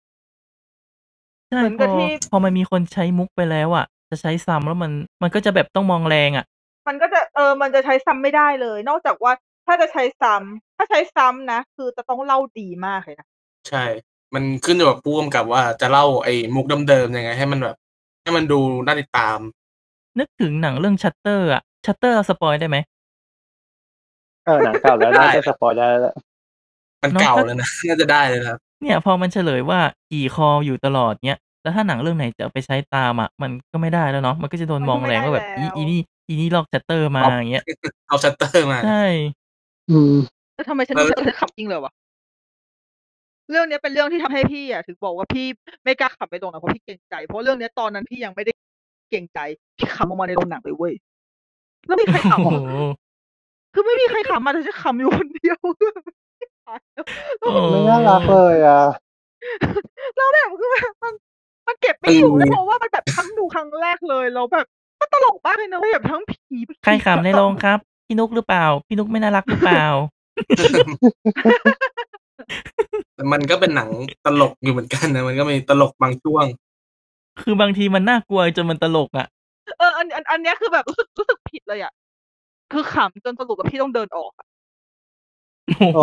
โอ้โหเก่งใจ แต่พี่ไม่ได้เดินออกไปดูนะคือพี่เดินออกไปตรงทางตรงตรงที่อยู่ตรงที่หลบก่อนที่จะเดินเข้ามาแล้วก็คือเห็นจอยออืยู่อฮึ อะแล้วคือพี่ก็ต้อง กั้นขำตัวเองก็แบบไอ้เหี้ยฉากเมื่อกี้ขำชิบหายเลยวะ อ๋อแล้วค่อยกลับไปดูใหม่ เออเออแล้วค่อยแล้วพอสงบสงบสติอารมณ์ได้ คือกลับไปดูใหม่ แล้วคืนที่ดูกับ อ๋อ ที่บ้าน น้องสาวพี่กลัวผีมาก น้องสาวพี่คือถ้าจะหลบใต้เก้าอี้แล้วอะ ว่าแบบมันน่ากลัวอะไรอย่างเงี้ย ในขณะที่พี่ขับคือแบบให้เป็นพี่น้องกันที่ตรงกันข้ามกันมากเลยเว้ยเออแต่ยอมรับว่ามันทำคือมันตลกแต่ เออเขาเล่าแล้วก็จังหวะการเล่าเขาดี ใช่ครับ คืออย่างอื่นคือ เนอะ มีพี่ขำแค่ฉากเดียวแต่ว่าอย่างอื่นอะพี่โอเคหมดพี่ไม่ได้ขำขำฉากขี่คอนะ พี่ขำฉากที่มันผีมันไต่บันไดตามขึ้นไป เพราะว่า โอ้โห อ๋อ เพราะว่าท่ามันตลก โอ้โหฉากไคลแม็กซ์เลยนะ ท่ามันต เป็น ลก ฉาก มา ไฮ กเล แม็ ย กซ์ เว้ย ด้วย มันตลกมากเลยจริงๆนะ แบบคือคือคือมันเป็นภาพจำของเรามั้งว่าปกติผีมันต้องแบบนิ่งๆช้าๆหน่อยๆอะไรอย่างเงี้ย แต่ว่า อันนี้ นี่คื คือ อมา ไต่บันได ซะแบบ ตาม โอ้โหไต่บันไดตามเลยนะมึงอะไรอย่างงี้แล้วแบบ หลังจากนั้นมาถ้าเกิดว่ายังมีหนังพวกเป็นลักษณะแนวแบบผีแนวแนวๆเนี้ยแล้วแบบมาเล่นกายกรรมโชว์ตีดังการนู่นนี่นั่นอะไรมาฉันขำหมดเลยเว้ย เป็นการแหกขนมเนี่ยถือว่าเป็นการแหกขนม ค่ะ คือแบบผีต้องเล่นกายกรรมได้อะไรอย่างงี้หรอ แล้วทำไมก่อนตายก็ถ้าเกิดสมมติเป็นนักกายกรรมก่อนมันก็ต้อง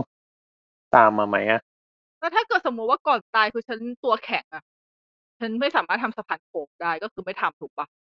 ก็ไม่ แล้วถ้า ทำ ก่อนตายเป็นคนพิการแบบขาเดินไม่ได้อย่างเงี้ย แล้วถ้าเป็นผีแล้วเราจะเดินได้ไหมอ่ะ เราต้องเออเราต้องใช้ไม้เท้าปะวะ ไม่รู้เหมือนกันนะพอดีไม่เคยเป็นผีอ่ะ เคยตั้งคำถามไว้ในรายการ Spi- The Spin Off เหมือนกันนะ ตอนที่เป็นตอนซอมบี้อ่ะ ประมาณว่าทำไมพอเป็นซอมบี้เราต้องวิ่งเร็ววะ แล้วแล้วถ้าคนที่ก่อนเป็นซอมบี้อ่ะเป็นแบบเป็นคนอ้วนๆหรือเป็นคนพิการเงี้ย พอเป็นซอมบี้เขาจะวิ่งเร็วเหมือนเหมือนกันไหมเงี้ยเขาจะวิ่งได้ไหมอะไรเงี้ยเออน่าตลกดี ก็เห็นวิ่งเร็วเกือบทุกเรื่องนะ ไม่เคยเห็น ใช่ ซอมบี้อ้วนนะ คือ หุ่นดีกันทั้ ใน งนั้น ซอมบี้แลนด์อ่ะฉากเปิดซอมบี้แลนด์อ่ะเขาบอกไว้ก่อนเลยว่ากฎของพระเอกอ่ะที่พระเอกมันตั้งกฎมันบอกว่าให้วิ่ง เพราะว่าคนอ้วนมักจะเป็นเหยื่อซอมบี้แต่ว่าซอมบี้ทั้งเรื่องไม่มีซอมบี้อ้วนเลยอ่ะแล้วซอม บี้แล้วคนที่อ้วนๆที่มันตายอ่ะตายไปไหนอ่ะ นั่นสิงั้นแสดงงั้นแสดงว่าคนอ้วนๆที่ตายไม่เป็นซอมบี้เย่เฮ้ย เย่ ฉันรอดว่ะ ไม่พอตายแล้วคือผอ ม อ๋ออ๋องั้นงั้นควรงั้นควรอยากตายไหมเนี่ย เดี๋ยวเอ๊ะ ตายแล้วสุบ้าง จะได้ ไม่ดี ผอๆ ไม่ดี แต่ว่า แต่จริงๆ คือพี่เป็นคนกลัวซอมบี้นะ แต่ถ้าเกิดซอมบี้วิ่งอ่ะ อย่างไอเวอร์วอร์ซีอ่ะพี่พี่ขำทั้งเรื่องเลยรู้ป่ะ เวอร์วอ เป็นหนัง ซี ซอม เป็นหนังที่ดูจบแล้วด่ากับตัวเองประมาณครึ่งชั่วโมงไม่หยุดอะด่าพูดกับตัวเองนะแบบ โอ้โห เนี่ยหนังอะไรวะแบบทำไมต้องทำอย่างนี้เฮ้ยเป็นอย่างนี้ได้ไง แบบเฮ้ยเป็นอย่างนี้เลยเหรอมันแบบด่ากับตัวเองอ่ะ ไม่ใช่ด่ากับใครด้วยนะด่ากับตัวเองเลย ตลกมากเลยอ่ะ อีอย่างวัดชิบหายเลยอ่ะ ยังอุตส่าห์มีภาคสองเลยนี่ ก็เดี๋ยวเออว่าจะทำก็อืมกล้าทำก็กล้าดู ดูดิว่าดูดิว่ากูจะขำไหม เห็นว่าจะทำแต่ก็พัก พักงานสร้างไปอ่ะ ใช่ ตอนแรกตอนแรกเหมือนจะได้เดวิดฟินเชอร์มาทำด้วย ตอนแรกได้ยินอย่างนั้นมาแล้วสุดท้ายเขาพักไป น่าจะไม่ได้ทำแล้วมั้งเขาะว่า จริงจริงจริงจริงๆก็ไม่ต้องทำก็ดี ใช่ ไม่จำเป็นต้องทำ แต่เขาใช้สถานะว่าพักนะเขายังไม่ได้ยกเลิกนะเขาแค่ว่าพัก อาจจะ ถ้าพระ ทำ เอก เมื่อไหร่ ถ้าถ้าถ้าพระเอกเขาอยากมาทำต่อเหอะเดี๋ยวเขาก็ทำ เขาจะว่างเลยไปอีกเรื่องหนึ่ง อันนี้มีมุกคลาสสิกไหนอีกไหม ส่วนมากก็เห็นอะไรอ่ะ มี ถ้าเดิมเดินถ้าเป็นลักษณะของจริง ๆ มุกคลาสสิกอะพี่มองว่ามัน มันเป็นสูตรตายตัว มันเป็นสูตรตายตัวแต่ส่วนมากจะเจอเจอในหนังไล่ฆ่าเนอะ ใช่ครับพวกหนังผี อืม มันจะเล่นแบบเวย์อื่นได้ว่า มันไม่จำเป็นต้องเป็นตัวละครอะไรก็ได้ มันจะเป็นแบบ มันจะมีมันจะเป็นตัวละครอะไรก็ได้ที่สามารถโดนหลอกเนี่ยผีก็เป็นผีอะไรก็ได้ แต่แบบฆาตกรอะไรอย่างเงี้ยมันก็ต้องแบบ ก็ต้องใส่หน้ากากก็ต้องเป็นอาวุธมีคม มันก็ต้องเป็นกลุ่มวัยรุ่นอะไรสักอย่างหนึ่ง เออเออเออ ชอบแบบแบบพักพักล้อในในแบบที่ไกลๆอย่างเงี้ย เออไม่เห็นต้องไปพักร้อยไกลๆที่แบบว่าโดด บ้านร้า เดี่ยงว ท้ายป่า เ แต่ชอบไป แล้ว ที่ พอ ไม่ ไป มีสัญ ปุ๊บ ญาณ สะพานสะพานขาด ใช่ที่ไม่มีสัญญาณโทรศัพท์ติดต่ออะไรไม่ได้ ก็ต้องมีบึงใหญ่ นึกถึงเจสันเลยเนี่ย ๆ แล้วพ Friday อ the 13th บางทีตอนกลางคืนบางทีไฟดับบ้างรถสตาร์ทไม่ติดบ้าง เออเออเป็นอย่างนี้ให้ทุกเรื่องเลย รถสตาร์ทไม่ติดตอนที่สำคัญทุกครั้งเลย ทำไมไม่ใช้ไดเกียวล่ะ เดี๋ยว ใช่ ต้นต้นเราเป็นอะไร ใช้แล้วเครื่องฟรีสตาร์ทติดง่าย เออแต่ก็นึกถึงว่าช่วงประมาณแบบ อืม ยุคสองพันต้นๆไหมถึงตั้งแต่ช่วงประมาณเออปลายเก้าศูนย์ถึงสองพันต้นๆมันเหมือนเป็นช่วงหนึ่งของพวกแบบแนวหนังผีหนังสยองขวัญที่แบบ มันเหมือนจะแบบเอาพวกเทคโนโลยีอะกับผีเข้ามารวมกัน เช่น เช่นอ่ะเออชัตเตอร์เป็นต้น หรือว่าเรื่องอื่นๆ แบบว่าที่เป็นแบบว่าไอ้นะโทรศัพท์ผีตู้ไอ้นะทีวี อ๋อ ผีอะไรเงี้ยคือมันจะเหมือนเป็น อ๋อ ช่ว วั ง นมิ ช่ว ส งหนึ่ ค ง อ ที่แบ อะ บ ไรอ ว่า ย่างงี้เนาะ ที่เอาเทคโนโลยีอะเข้ามากับผีรวมกัน หนัง เหมื ญี่ อนน่าปุ่นก็มีจะเป็นไป วัน ได้ มิสคออะที่ว่าสายไม่รับแล้วก็ตายอ่ะ ใช่ครับ อืม เดี๋ยวเลยนะ ข หนั อง ง เรา ญี่ปุ่นก็ เก้า มี เก้าเก้าต่อติดตายอะไรอย่างเงี้ย เออเออเออ แล้วเรื่องนี้สนุกเรื่องนี้สนุกนะ เออ ส เรื่องนี้ ก สนุกเรื่องนี้สนุก เป็น สก Final มากลย Destination เวอร์ชันไทย ใช่ครับ หนังญี่ปุ่นก็มีอะไรนะไคโรอ่ะไคโรผีอินเทอร์เน็ตน่ะ ปก VCD น่าก เอ ลัว อ มาก ใช่ ใช่ ตอนนั้นมันกลับ เอ ได้ อจะ แผ่น จำจำได้เหมือนกัน มันเป็นหนังที่น่ากลัวนะแต่น่ากลัวด้วยแบบได้น่ากลัวด้วยประเด็นด้วยส่วนหนึ่ง ผีก็น่ากลัวด้วยส่วนหนึ่ง ก็คือที่ที่พูดถึงมาเนี่ยคือเรานึกถึงว่าเหมือนมันเป็นช่วงยุคเปลี่ยนผ่านมาเป็นดิดิจิตอลมันเลยมองว่าเหมือนเขาเร่งกับความกลัวพวกนี้หรือเปล่าแบบถึงว่าแบบพอสิ่งใหม่กำลังเข้ามาอย่างเงี้ยก็คือเราก็เลยเอาจับสิ่งนั้นให้ดูน่ากลัว เกิดขึ้นกับของใหม่ๆที่กำลังจะเข้ามาในชีวิต ว่ามันแบบเอออาจจะเป็นความน่ากลัวพยายาม ก็เหมือนพยายามแหกขนบเหมือนกันนะ เออ มันไม่เชิงแหกขนมเหมือนเรียกว่าไงดี จะให้คนกลับไปอนาล็อกไหมอ่ะ ไม่เชิง ไม่ถึงขั้นนั้น อืม น่ะแต่คิดว่าเป็นการแหกขนบเหมือนกัน เพราะว่าหนังสยองขวัญยุคก่อนๆก็จะเป็นแบบหนังสืออาถรรพ์เป็นเป็นรูปปั้นอาถรรพ์เป็นอะไรที่มันเป็นสิ่งขอสิ่งของ ง โบราณอ่ะ อืมอืมอืม แล้วทีนี้เขาจะลองเอามาใส่กับสิ่งของสมัยใหม่อ่ะเหมือนเหมือนแหกขนบเหมือนกัน ใช่เป็นคอมพิวเตอร์เป็นโทรศัพท์อะไรพวกนี้ อืม ยังมีเจสัน X ได้เลยที่ไปตะลุยอวกาศ ใช่ อ๋อเคยเห็นเคยเห็นคลิปมันค เค ร่าวย ดูด้วยครับเคยดู เค ด้วย ยค ดู รับ เคยไปดูในโรงหนังด้วยค่ะ ๆเอ๊ะมันเข้าฉายในไทยด้วยเหรอ เคยเคยเข้าเข้าครับเข้าครับ โอ้ มันเป็นหนังคันน่ะเป็นหนังเคอ เอ ไปแล้ อ ว ใช่มันเป็นหนังเขาไปแล้ว อืม คือแบบไม่สุดมากโอเค การทำกา เค ร ยเห็น ทำการคลิป ดู ใน อะ YouTube อยู่ ถ้ามีโอกาสก็อยากจะไปหาดูเหมือนกัน มันเป็น ลองดู เจสันแบบโดนแช่แข็ง แล้วไปตะลุยอวกาศ ใช่ใช่อาจจะเหมาะกับสตาร์ลอร์ด ใช่ มันเป็นหนังแบบนั้นน่ะหนังแบบปั่นๆหนังแบบ ขั้น มันเป็นหนังปั่นๆเว้ย ๆมันมีหุ่นยนต์เข้ามามี โอ้โห หนังแม่ง มี หนังแม่ง หุ่ โคน ยนต์ ต ด้ ร วยเหรอ เบาอ่ะ ใช่ มันมีหุ่นย เอน อ ต์ด้ น่า วย ส นะ นใจน่าสน ห ใจ นังแม่ เล ง ย โคนเบาไปดูเว้ยจริงๆ มัน หงแง มันเป็นหนัง บาาก มันไม่ใช่หนังดีนะแต่มันเป็นหนังแบบ ให้ดูก็ดูอีกอะมันเป็นหนังสนุกเลย ดูแล้วก็ตาตึงดี ตาตาตึงในตาตึงใน ถึง ควา หนั ม ง ก ไท ล้าย เรื่องนั้นเลยอ่ะ ปอบหวีสยอง อ้าวเคย อัน ดู นี้ เล ไม่ ย อันนี้ อันนี้ไม่เคยดู ปอบ เคย ผี ดู สยอง ครับ ก็แบบ มันก็ไม่ได้น่ากลัวนะ แต่มันมันบ้า ตลก มากอ่ะไปสุดทาง ใช่ มากอ่ะ อืม มันเป็นหนังแบบผีปอบธรรมดา แต่ว่ามันแบบตลกตรงตรงผีปอบอะไรอย่างเงี้ย แล้วก็หลังๆมันกลายเป็นหนังแบบล่าท้าผี ไปเป็นแบบโกบัตเตอร์เฉยเลย เออเออไม่เคใช่ยดูเลยเคยเล็งไว้เหมือนกัน ถ้ามันเป็นหนังแบบหนังปั่นๆนะหนังคันๆอย่างเงี้ ย มีเน็ตฟิกป่าวะ ยังไม่มีมั้ง อ๋อเออเดี๋ยวไว้เผื่อถ้าเกิดมีหรือว่าไปหาดูที่อื่นได้แต่หนังไทยหาดูไม่ยากหรอกลงหลายแพลต ที่ ฟอร์ม ถูกกฎหมาย ที่ถูกกฎหมายสิคะ ต้องต้องเน้น แหม ย้ำ สู้ ยัง กฎห ไม่ มายสิ มี คะแต่เมื่อกี้อย่างประเด็นเมื่อกี้ที่ปอนพูดอะพี่มองว่ามันเป็นเรื่องของ เอ่อ ความนิยมของแต่ละยุคสมัยด้วยส่วนหนึ่งนะ อืม เพราะถ้าเราสังเกตเราจะเห็นว่าในแต่ละช่วงปีของการทำหนังแนวเนี้ย มันจะมีเซตของมันนะว่าช่วงประมาณปีนี้ฮิตอะไรอะไรอย่างเงี้ยเหมือนกับอย่างช่วงยุคแปดศูนย์หนังไล่ฆ่าก็จะออกมาแบบเป็น ใน เกลือ ป่า เออ ใน ในป่าอะไรอย่าง ใน เงี้ย บ้านอะไรอย่างนี้ เออเออใช่ไหมใช่ไหมที่แบบมันจะเยอะๆอ่ะ ใช่ ใช่ มันมันเหมือนมันจะมีหนังที่ปลุกมาก่อนแล้วหนังเรื่องอื่นก็มาตาม ถ้าอย่าง เออ ยุคนั้นจะเป็น Evil Dead อ่ะ Evil Dead ที่ออกมาก่อน อ่า แล้วหนังเรื่องอื่นก็ตามนั้นมาเลย ใช่ แล้วพอมาเป็นเรื่องเกี่ยวกับฆาตกรที่ที่คราวเนี้ยจะไม่ได้ป่าแต่เรื่องจะเป็นในบ้านละจะเป็นไล่ฆ่าอย่างเช่นฮาโลวีนอะไรอย่างเงี้ย อืม หรืออย่างสกรีมส เออก รี เอ ม อ อ่ะ สกรีมฮาโลวีนที่แบบเริ่มมาปลุกกระแส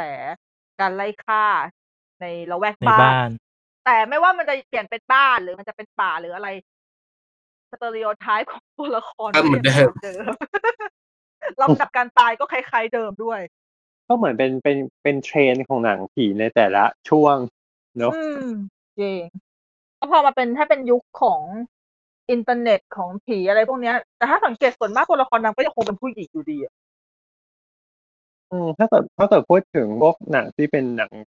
เออเกี่ยวกับผีหรือว่าแบบเออสยองขวัญที่เป็นเนกก็นึกถึงแรกๆก็เลยนะอันอันเฟรนปะ อ๋อจะเป็นหนังบนคอมใช่ไหมครับหนังบนคอม ใช่ใช่ เออแต่เรื่องนี้ไม่เคยดูอ่ะ เห็นอยู่แล้วก็เออก็ไม่ได้สนใจเท่าไหร่ก็เลย เออไม่ดูเลยวะ สนุก มันดี สนุกดี มาก สนุกอยู่อะได้ดูในโรงด้วย อืม แต่จริงๆ พวกหนังพวกนี้มันแบบมันคนดูในคอมมากก ว่า ออกมา มันถึงมันได้อินกว่า มัน ฟิ ถึ ล ง มาก จะแบบว่า ใช่อะมัน เออ มันจะ เออ มีแบบความอินเนอร์ได้ได้กว่าพอดูในโรงแล้วมันแปลก แต่พอดูจริง ๆ มันก็ใช้มุกซ้ำๆอยู่นะ แต่ว่ามันมันมันเปลี่ยนกิมมิคการนำเสนออ่ะ ๆใช่ อืม อืม ภาคภาคหนึ่งผมว่าก็สนุกดี แต่ผมชอบภาคสองมากกว่า ภาคสอง เพ ที่ ราะมัน น จริมัมี ง ภาค เหรอ สองด้วยเหรอ มีภาคสองอะ มีมี มี มี มีภาคสองเหมือนจะลงเน็ตฟิกอยู่นะ ไม่รู้ออก ใช่ ไปหรือยัง ตรงใน อัน ฟิก เฟน น่าจะ ดักเว็บอ่ะ ใช่ครับ อันนี้มันจะเป็นแนวแบบฆาตกร อ่าใช่มีใน Dark Web เน็ตฟลิก เลย ไทยดักเว็บ และผมชอบภาคสองมาก ใช่ ภาคเพราะว่าภาคสองมันสนุกกว่า เอ้ยหายหายากเนอะที่แบบที่แบบภาคสองหนุกกว่า แอบไม่ค่อยชอบตอนจบเท่าไหร่ แต่ว่าเออเออการดำเนินเรื่องใช้ได้อยู่ มันก็จบแบบ ถ้าเกิดว่า จบแบบเฉย อ่ะ ๆแต่คาดเดาได้ อืม แต่ภาพรวมคือมันสนุก แต่อย่างที่แอดตามบอกอะนะถ้าเกิดเราดูหนังอย่างเงี้ย แล้วดูในคอมที่บ้านหรือดูในโน้ตบุ๊กที่บ้านมันก็แบบ เหมือนแบบอินไป มัน ด้ว จะ ย ได้ แล้วก็เรา ฟิ ก็ ลใช่ไหม มองมองซ้ายมองขวา ใช่ ครับ เพราะว่าตอนนั้นดูอันเฟนที่โรงมันก็มันก็สนุกอะแต่มันก็รู้สึกแปลกๆก็คือ มานั่งดูจอคอมในโรง อืม อ๋อ แล้วก็มีเรื่องอันนี้นะครับเซอร์ซิ่งอ่ะดังนั้นดูในโรงกัน เออแต่ searching อะไปดูในโรงมา มันก็แปลกๆแต่หนังสนุกนะหนังมันสนุก สนุก แต่อันนี้เป็นอันนี้เหมือนกับเป็นมิส t รีเนาะ ใช่อะอันนี้เป็นแนวทริลเลอร์มิส r ตรีไป เออ เล เป็ ย นแนว thriller mystery ล้วนๆเลย แต่ทำดีนะ ดีตัดต่อก็ดีอะไรดีมาด้วยอะ ตรงหน้าจอคอมอ่ะ เหมือนเขาใช้แอนิเมชันทำนะ คือเขาทำแบบ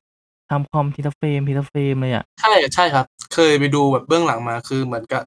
เป็นเน้นพวกแอนิเมชันแล้วก็แบบมานั่งตัดต่อในโปรแกรมอีกทีหนึ่ง ฉากที่เป็นคนแสดงใช่ไหม เขาก็จะเอากล้องถ่ายหนังมาถ่ายแยกไว้เนี่ยแหละ แล้วค่อยเอามาซ้อนเอา ใช่ครับ พอรู้พอรู้วิธีการทำก็เลยรู้สึกแบบว้าวมากอ่ะเขาทำโปรแกรมเองทำอะไรเอง คือเขาไม่ได้ถ่ายจากโปรแกรมจริงนะเขาเขามาวาดเอาในคอม แล้วมานั่งแบบตัดทีละเฟรมทีละเฟรมอย่างเนี้ยเป็นยาวชั่วโมงหนึ่ง ถึงว่าใช้เวลาทำนาน คือเขาบอกอยู่นะว่าเขาใช้เวลาทำนานมาก ใช่ เป็น ครับ ปีๆเลยอ่ะ อืมเออถ้าเกิดสมมติเราไม่รู้มาก่อนนี่ถ้าไปดูหนังอย่างเดียวนี่คือเราก็ไม่ได้คิดนะว่ามันทำยาก เนาะแล้วก็คิดว่าเขาว่าถ่ายทำ เออ แล้วก็อัดอัดอัดหน้าจอเอา เออเออนี่เข้าใจอย่างนั้นมาตลอดเลยเนี่ย ไหนๆเราก็พูดกันมาขนาดนี้แล้ว เรา มาลองคุยกันดูไหมว่าเรื่องที่ชอบของแต่ละคนเป็นยังไงบ้าง อืม จริง ๆ ชอบหนังสยองขวัญคือแบบ ไม่เคยแบบเรียงลำดับว่าจะชอบมากชอบน้อยแค่ไหน ก็คือจะมีแบบแต่จริง ๆ ปีนี้มันมีหนังที่ผมชอบมากอยู่หลายเรื่องอยู่เหมือนกันนะแต่ถ้าเอาแค่เรื่องเดียวเดี๋ยวแป๊บหนึ่งนะฮะเพราะว่าดูดูไว้เยอะจริงๆอะ ดู ห เย ลาย อะจริง หลายหลายเรื่องก็ได้ค่ะ ไม่ต้องเรื่องเดียวก็ได้ ใช่ เป็น ใช่ การแนะเป็นการแนะนำผู้ฟัง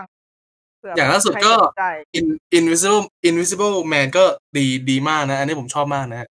อ่ อื าม ของ ก็ก็ดี ขอ จ งค่า ริ ย ง บลัมเฮาส์ดีมาก จะว่าไงดีเนาะหนังแบบมันเหมือนไม่มีอะไรอ่ะ แต่มันมีอ่ะ แล้วแบบบางทีบางฉากที่นางเอกแบบอยู่คนเดียวอ่ะ แต่เราก็อดคิดไม่ได้ว่า อีอีตัวนั้นมันอยู่ด้วยหรือเปล่า ใช่อะมัน ใช่ มันมันเล่นกับความเป็นหนังผีทั้งทั้งๆที่มันไม่ใช่หนังผีเลย มันเป็น ๆอื แบบ ม หนังคน จริง ล่องหนนะครับแต่แบบแต่มันใช้ใช้มุกของความเป็นหนังผีลงไปอะมันทำให้คนแบบ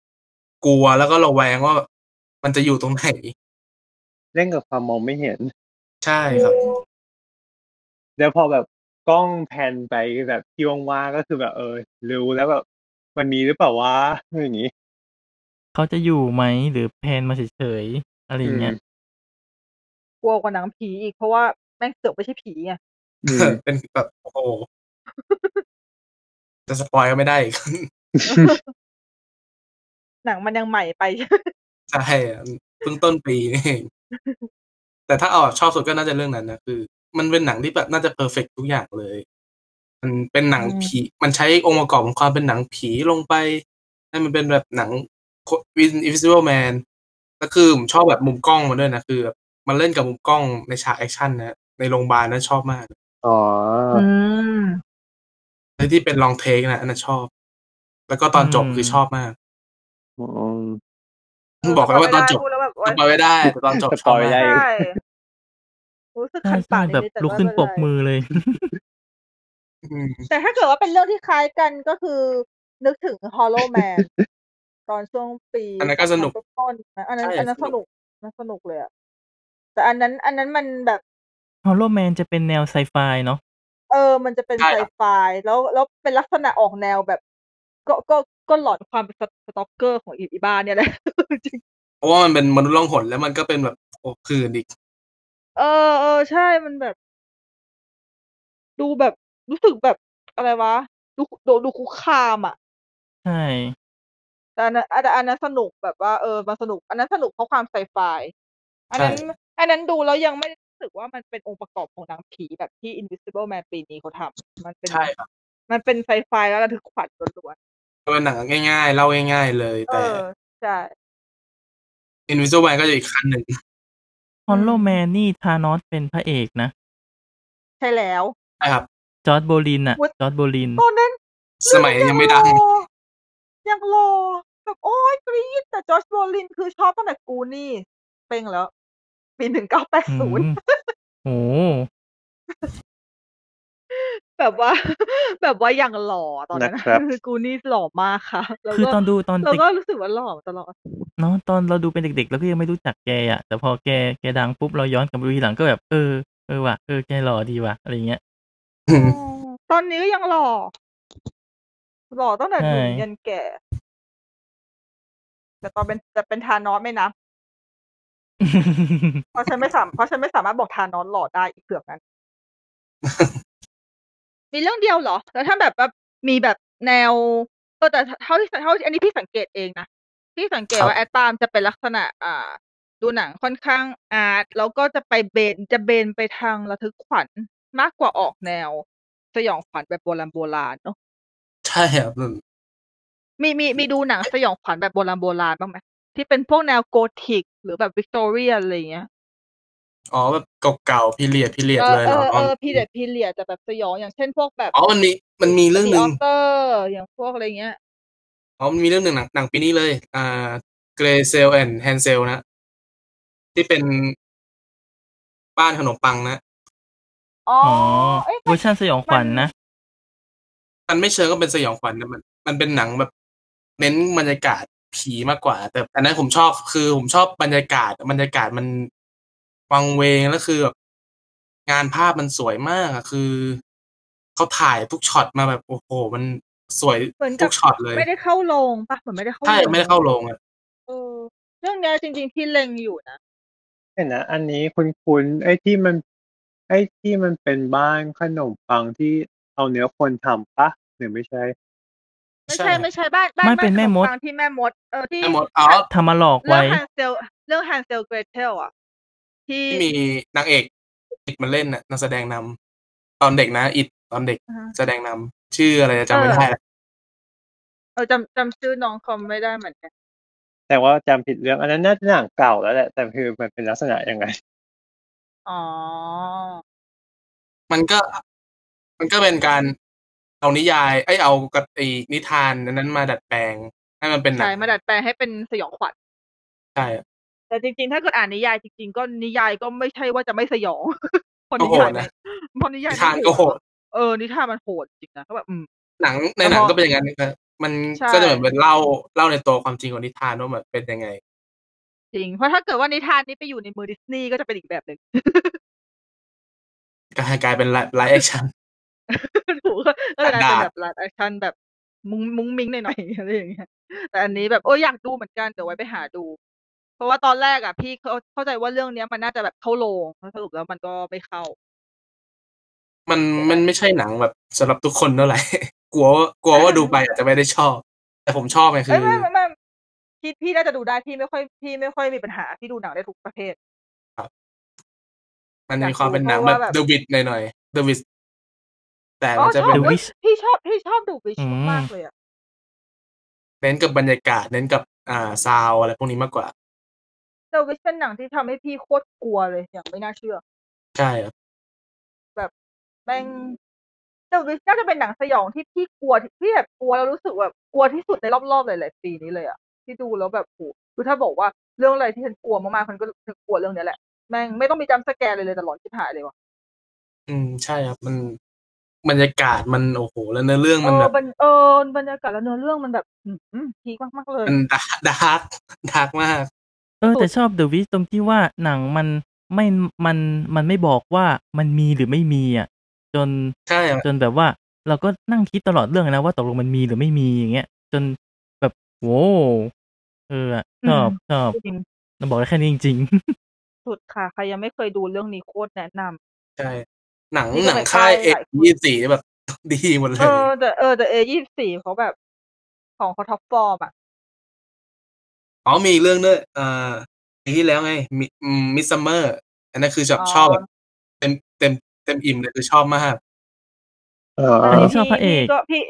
อันนี้พี่ดูตอนแรกพี่พี่เฉยๆ จนกระทั่งพี่ไปดูดีเรคเตอร์คัแล้วพี่ชอบ ๆอื พี่มีความ ม รู้สึกว่าจริงๆ แล้วเขาควรจะเอาดีเรคเตอร์คัมาฉายตั้งแต่แรก แล้วฉายแต่ดีเรคเตอร์คัเพราะว่ามันเป็นมันเป็นฉบับที่สมบูรณ์กว่าเยอะเลยอะ ชอบพระ ก็ เอ พอก เข้า อะ ใจได้ จ้า อ๋อนึกออกแล้วเมื่อกี้ที่ที่เมื่อกี้ที่บอกไปว่าเรื่องอะไรนะที่แบบเป็น เออร้านบ้านขนมปังเนื้อคนก็คือเรื่องชื่อฮันเซลเกเทลเหมือนกัน แต่ปีสองพันสิบสาม ที่ อันนั้นจะเป็นหนังแอ เอ่ คชั่นใช่ไหมแอคชั่นหน่อยๆเจเรมี่เรน ที่ เนอ เจ ร์ เรมี่เรนเนอร์ที่เจเรมี่เรนเนอร์แสดงปะ มันเป็น อ้าว ไม่ใช่ไม่ไม่ไม่อันนั้นอีกอันหนึ่งอันนั้นคือฮันเซล เออ เกเทล อ๋อ วิชฮันเตอร์แต่ปีเดียวกัน แต่อันนี้คือมันเหมือนเป็น อ๋อ หนัง ๆ ที่ อ๋อ ล หนังที่ แล้ ทำ ว เรียน หนังที่ทำแบบเรียนเรียนๆหลายเวอร์ เอ ชั อน มัน จัง เป็ เล น ย เออมันเป็นหนังผมเห็น ลงวิดีโอ เออ แต่นั้นเคยดูว่าที่อย่างเงี้ย เหมือนเปิดเปิดชักช่องหนึ่งไปเจอ อ๋อสุ่มดูเฉย เปิดกล่องสุ่มแล้วเจอพอดี สุดยอด เออ มันเป็นการสุ่มดูไม่ได้แบบไปตั้งใจดูเฮ้ยแต่หนุกนะ อ่าฮะ แต่เรื่องเรื่องแนวฮันเซลเกรเทลมันค่อนข้างขายได้นะก็แบบคือคือคือด้วยเนื้อเรื่องของมันอ่ะมันสามารถเอามาเล่าได้ เอามาเล่าแบบปิดแผลยังเนี่ยขนาดเอามาเล่าเป็นวิช h ันเตอร์ก็ยังเล่าออกมาได้ถึงแม้หนังมันจะบรรลัยมากแต่ยอมรับจริงๆว่ามันค่อนข้างดูสนุกนะ ก็สนุกไปอีกแบบเนี่ยนะคือดูเพลินนะ เออให้มันมันมันมันก็สนุกไปอีกแบบ ๆสนุก ห แบ ง บ อะ คัน เออใช่สนุกแบบเออ คือดูเอามันน่ะ แบบว่าไม่ต้องคิดอะไรมากเลยอะไรอย่างเงี้ยคือมันเป็นมันเป็น material ที่เราสามารถบิดเรื่องได้เยอะอะไรอย่างเงี้ย อ่าถ้าเกิดพี่นุกอะ อย่างที่เมื่อกี้บอกแหล้วพี่เป็นติ่งจักรวาลคอนเจอริง แต่ถ้าเกิดหนังผีที่ชอบที่สุดฉันชอบชายนิ่งค่ะ ๆใช่ครับ โอ้ ใช่ใช่นี่ก็ชอบ จ้ะ ใน เอา ตำ แต่ นา ชั น ด เลย เจ อะ นอ๋อชัดเจนเป็นคนติ่งชายนิ่งขนาด ไหน ไทนิ่งนี่คือแบบผมว่ามันดีตรงบรรยากาศคือบรรยากาศในโรงแรมในความมันเป็นหนังที่แบบสว่างกันเกือบทั้งเรื่องเลยนะแต่แบบ ใช่ กลัว แต่น่ากลัวแต่น่ากลัวชิบหายเลย ใช่อะมัน มีพระเอกมันก็จะบ้า อีก โรงแรมก็มีแต่อะไรก็ไม่รู้ ก็แบบแล้วแบบแปลก อืม ที่แบบไม่ว่าจะดูกี่รอบนะฉากที่แดนนี่ขี่ขี่สำล้อไปที่ลงไปเรื่อยๆอ่ะมันก็ยังทำให้โอเสียวทุกครั้งเลยอ่ะทั้งที่แบบบางทีก็จำได้นะว่าเลี้ยวไปตรงไหนมันจะมีหรือไม่มีแต่ว่า อืม แต่แม่งเอ้ยตกใจทุกครั้งเลยว่ะรู้สึกมันระแวง เรื่องเสียงอะเด่นที่สุดเลยอะที่จำได้ ตอนฉากที่แดนนี่ขี่จักรยานบางทีจะมีบางเสียงที่อะไรนะเขาขี่ขึ้นบนพรมอะแล้วเสียงมันเงียบอะแล้วก็ลงพื้นแล้วก็มันก็มีเสียงล้ออะ เออใช่ คือบางทีมันเงียบแล้วก็ แม่ มั ง นก็มี มันเสียงอะ มันเออมันมันบีบว่ะ มันบีบมาก มัน แล้วมันก็เลยทำให้ เพลงประกอบ เป็นหนังที่พี่ เนี่ย ชอบสุด เพราะว่ามันหาหนังที่จะทำได้แบบเนี้ยยากอย่างเอาจริงๆก็น่าจะเออยังพี่ยังไม่เคยเจอหนังที่ทำได้ขนาดนี้เลย เน้นกับบรรยากาศและเสียงอะไรพวกนี้มันไม่ค่อยมี ก็ค่อยมีส่วนมากก็อย่างที่บอกเนาะเราแบบเน้นสะดุ้งสะดุ้งขอยกชายนิ่งไว้ฐานที่เข้าใจก่อนเดี๋ยวยาว อ่าฮะ เดี๋ยวไว้มีโอกาสเราค่อยคุยเรื่องแพนนิ่งโดยเฉพาะเนอะ ใช่ค่ะคน เดี๋ยวยาวค่ะ เอายาวแน่นอนนะอันนี้มัน ยาว พัก นะ ใช่เพราะมันยาว แต่ก็นั่นแหละก็ก็ชอบชายนิ่ง แล้วก็ส่วนแต่ส่วนมากพี่จะชอบแนวเป็นแนววิกตอเรียนมากกว่าชอบยุคเก่าๆอย่างเช่น The Hunting The Hunting อ๋ หนึ่งเก้า อ หก The สาม Haunting ที่ไม่ใช่ The Hunting หนึ่งเก้าเก้าเก้า เคยดูแค่หนึ่งเก้าเก้าเก้า ต่อ อย่าไปดูมันเลยอันนั้นอ่ะเอาจริง แต่รู้สึกว่าสแครี่มูวี่เอามารอแล้วมันสนุกกว่า ๆใช่ค่ะ Scary Movie เอามาแล้วสนุก แต่ Hunting หนึ่งเก้าเก้าเก้าอ่ะคือหนัง คือไม่ใช่หนังผี มันดูแปลกๆอ่ะพอไปดูต้นฉบับแล้วมันก็แปลกๆอ่ะ อืมหนึ่งพี่ชอบหนังแบบเนี้ยหนังหนังแบบแนววิกตอเรียนชอบ The Author อย่างเงี้ยแบบเออ อ๋อดีอาร์เตอร์ หนังผีสมัยโบราณ คลาสสิกหน่อย สวยๆหรูๆคลาสสิกเราเป็นคนโบราณ ๆก็มีความเป็นหนังสไตลิสต์หน่อยหนึง เออเออเออมันจะเป็นแบบคนละควรจะเป็นคนละแนวกับพวกหนังผียุคปัจจุบันชายนิ่งนี่น่าจะเป็นอะไรที่ใหม่สุดแล้วมั้งในแบบในบรรดากลุ่มที่ชอบอะเพราะขนาด เออ Conjuring แช ก็ น ยังเป็ นิ่ น งคือใหม่นะครับ นั่นคือใหม่แล้ว เพราะนอก ใหม่ นั้นนี่เว้ย คือแบบ นี่คือแบบไปสมัยแบบยุควิกตอเรียยังใส่กระโปรงสุ่มอะไรอย่างเงี้ย เพราะอย่างคอนเจอริงก็ยังก็เป็นยุคเก่าหน่อยคอนเจอริงมันก็เป็นแบบย้อนยุคเป็นยุคแบบยุคหกศูนย์ยุคเจ็ดศูนย์ เออ ส่วน ใช่ ต้นต้นเรื่องราวเออนั่นแหละเออเออชอบชอบประมาณนั้นมากกว่า มากมากมากกว่ายุค แล้วใครต่อจ้าสตาร์ลอดก่อนไหม เอ่อที่ชอบแล้วรู้สึกว่าดูได้หลายรอบเลยจะเป็นสิบสามเกมสยอง อืม ที่น้อยวงพลู ใช่ใช่รู้สึกว่า จากตอนแรกที่ตัวละครพระเอกอ่ะ เป็นแค่พนักงานออฟฟิศคนหนึ่งอ่ะ แล้วแบบกลายเป็นอะไรอย่างนั้นได้ในตอนจบอ่ะคือมันมันเปลี่ยนไปเรื่อยๆเปลี่ยนไปเรื่อยๆอ่ะแล้วแต่ละเกมก็มีความแบบกดประสาทมาก แล้วมันมีฉากจำด้วยนะทั้งฉากที่แบบ เป็นหนังแนว เข้า ตัว ไป ละครนิ กิ ด น นึง อะไรสักอย่างในร้านอาหารที่เราคงไม่บอกเนาะแต่เราเรารู้กันว่ากินอะไรอ่ะ แบบอ้า อาหารสุดหรู ในฉากที่พระเอกไปขึงลวดตากผ้าให้ยายแก่ๆคนหนึ่งแต่ปรากฏว่ามันไม่ใช่ลวดตากผ้าธรรมดาอย่างเงี้ยโอ้โห โอด มันดีมากอะเราคงไม่บอกรายละเอียดแล้วกัน แต่แค่ว่าเล่าๆประมาณเนี้ย ไม่เคยดูอ่ะ ไม่เคย ไม่เคยดูอ่ะ แต่เห็นคนพูดถึงเยอะมากเลยเรื่องเนี้ย มันก็เป็นหนังตำนานอยู่ หนังตำนานอยู่เหมือนกัน เออ ใช่เหมือนกับว่ามาเดียวอะที่เป็นผู้กำกับอะเขาก็อยากสร้างจักรวาลนะ แต่ว่ามันยัง อ๋อ ยังเป็นไปได้ไม่ได้ทั้งหมดอะตอนที่เขาทำหนังเรื่องสิบสามใช่ไหมเขาทำหนังสั้นขึ้นมาชื่อสิบสอง ใช่ครับ ชื่อภาษาอังกฤษคือ begin สิบสามอ่ะ ภาษาอังกฤษจะเป็น b e l o v e แต่สิบสองจะเป็น begin ฉายที่ช่อง True หนังสั้นประมาณครึ่งชั่วโมง มันจะเล่าเรื่องราวก่อนก่อนเกิดเหตุเรื่องสิบสามอ่ะ อ่าฮะ ก็คือตอนฉากเปิดตอนฉากเปิดหนังเรื่องสิบสามใช่ไหมมันจะมีตัวละครเด็กคนหนึ่งที่ช่วยยายแก่ข้ามถนนน่ะ ถ้าคนที่ไม่ดูหนังสั้นมาก่อนอ่ะ จะไม่รู้ว่ามันคือใครไง แต่ในสิบสองมันจะอธิบายไว้ว่าเด็กคนนี้เป็นใคร อืม มันก็เป็นภาคต้นหน่อยๆอ่ะ ใช่ใช่เป็นภาคต้น แล้วก็เขาก็มีแผนจะสร้างภาคต่ออีกสองเรื่องคือสิบตีบิยอนแล้วก็เอ่อไม่แน่ใจว่าชื่อ Heaven Core หรือว่า Earth Core จะไม่ได้มันจะมีคำว่า Core อยู่อะ น่าน่าจะเฮเว่นมั้งถ้าจำไม่ผิด น่าจะ Heaven Core แต่ว่ายังยังไม่มียังไม่มี ใช่งครับบ เหมือนเขาติดติดเรื่องทุนนะฮะ คือเอกสิทธิ์ใช่ใช่เพราะว่าต้องใช้ทุนสูง มัน มาก เท่าที่อ่านมาคือมันมันกลายเป็นเรื่องแบบใหญ่โตแล้วนะจากจากแค่สิบสามเป็นแค่แบบสิบสี่มันกลายเป็นแบบเป็นองค์กรเป็นอะไรไปเลย อืม ใช่คือเอกสิทธิ์ไตรรัตน์น่ะเอกสิทธิ์ไตรรัตน์พอจะเคยได้ยินชื่อไหม เค เจอย ครับ เอกสิทธิ์ไตรรัตน์เขาจะเป็นคนวาดการ์ตูนแนวหลอนๆแนวไม่ใช่แนวหลอนเขาเรียกแนวแบบระทึกขวัญน่ะ ในบ้านเราที่ค่อนข้างเด่นน่ะลายเส้นเขาจะแบบเอ้ย แปลกๆ เหมือนกับเหมือนเป็นจุนจิอิโต้เมืองไทยก็ได้แล้วกัน อ่า นั่นแหละเขาจะเป็นคนช่วยวาดการ์ตูนให้ เขาวาดการ์ตูนเป็นเรื่องสิบสี่มั้งเขาวาดประมาณหกเจ็ด โอ้ บทให้อ่าน แต่ว่าตอนนี้เหมือนจะอ่านไม่ได้ละ ในเว็บเอาออกไปละ ว้า ตอนนั้นเราก็ตื่นเต้นไงว่าแบบว่าเออหนังจะได้สร้างไหมเพราะเราก็อยากเห็นเหมือนกัน เพราะว่าตอนจบของสิบสามอ่ะ มันก็ยังมี มันเล่าต่อได้อีกอ่ะ มันจบแบบเขาเรียกจบแบบปิ้งปม ทิ้งปมทิ้งตัวละครอะไรมาให้แบบ มันมีภาคมันเอื้อให้มันมีภาคต่อได้อะแล้วมันต้องแบบต้องใหญ่ แต่เรื่องนี้พีคอย่างหนึ่งนะ ตอนนั้นอ่ะ น้อยวงภูอ่ะเขาคุณน้อยใช่ไหมเขาก็โพสต์ในทวิตเตอร์นี่แหละ เขาก็บอกว่า เวลาที่ลูกๆของเขาอ่ะ แบบไม่ไปนอนใช่ไหมดึกแล้วไม่นอนใช่ไหมได้เปิดสิบสามให้เกมสยองให้ดูอ่ะ แล้วเขาก็จะแบบว่าโอเคไปนอนก็ได้อย่างเงี้ยเพราะว่าเขาไม่อยากดู อื ม เออ ก็เลยเออ น่ารักดี มีเรื่องเดียวเหรอยะ ก็ประมาณนั้นที่รู้สึกว่าในดวงใจจริง ๆ เพราะว่าไม่ค่อยได้ดูเยอะเท่าไหร่ แล้วหนังฝั่งฮอลลีวูดอ่ะ อืม คงให้เป็นคอนเจอริงภาคสองแล้วกัน ว้าว อืม เพราะรู้สึกว่ามันเป็นหนังผีที่สนุกอะ่ะ มันมีความสู้กันไปสู้กันมา แล้วก็ แล้วก็เราไม่คาดคิดว่าเราจะได้เจอความโรแมนติกในนั้นด้วย อ๋อคอมรถเนี่ยนะ ก็คือสู้สู้กับผีอยู่ดีๆแล้วจู่แพทริกวิลสันที่เล่นเป็นพระเอกอะ่ะจู่ๆก็มาดีดกีตาร์ให้เราฟังอะ โอ้ เรารู้สึกแบบเฮ้ยผู้ชายคนนี้เป็นใครวะเรารักเขาจังวะ เรารักเขามากเลย ตอนนั้นเรายังไม่ค่อยรู้จักเขาเท่าไหร่ด้วยนะ พอพอเราไปดูหนังเขาก็รู้สึกว่า เออ เรารักเขามากเลย คือมันเซอร์ไพรส์ด้วยนะ ตรงที่แบบเราไม่คิดว่าจะมีจะมีฉากอย่างเงี้ย ในหนังผีอ่ะในหนังผีอ่ะ เราก็รู้สึกแบบอู้ประทับใจเหมือนกันอ่ะแล้วอย่างปอนล่ะชอบเรื่องอะไร กลัวทุกเรื่องครับ เออด้วยความที่ด้วยความเป็นคนที่เป็นคนกลัวผี แล้วก็แบบไม่ค่อยได้ดูหนังแนวนี้เยอะสักเท่าไหร่ ก็เลยก็ถึงก็ต้องไปเปิดใน Letterbox ว่าเราเคยดูเรื่องอะไรมาบ้าง Black Swan ได้ไหม อ๋อ อ๋อ เป็น ก็ก็ psychology ก็ thriller ก็ได้นะมันเป็นแบบ เออได้ ฟิ อ ล ยู่ เลอร์ อืมไอ้อะอันนี้คือชอบ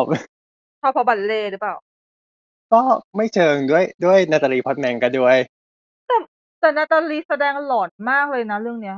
ว่าหล่อนจริงหล่อนจริงคือแบบว่า เราดูแล้วรู้สึกว่า กลัวกลัวนาตาลี โอ้แสดงหลอนมากเลยอ่ะ เออชอบเหมือนกันนะ ตัวละครมันมีความ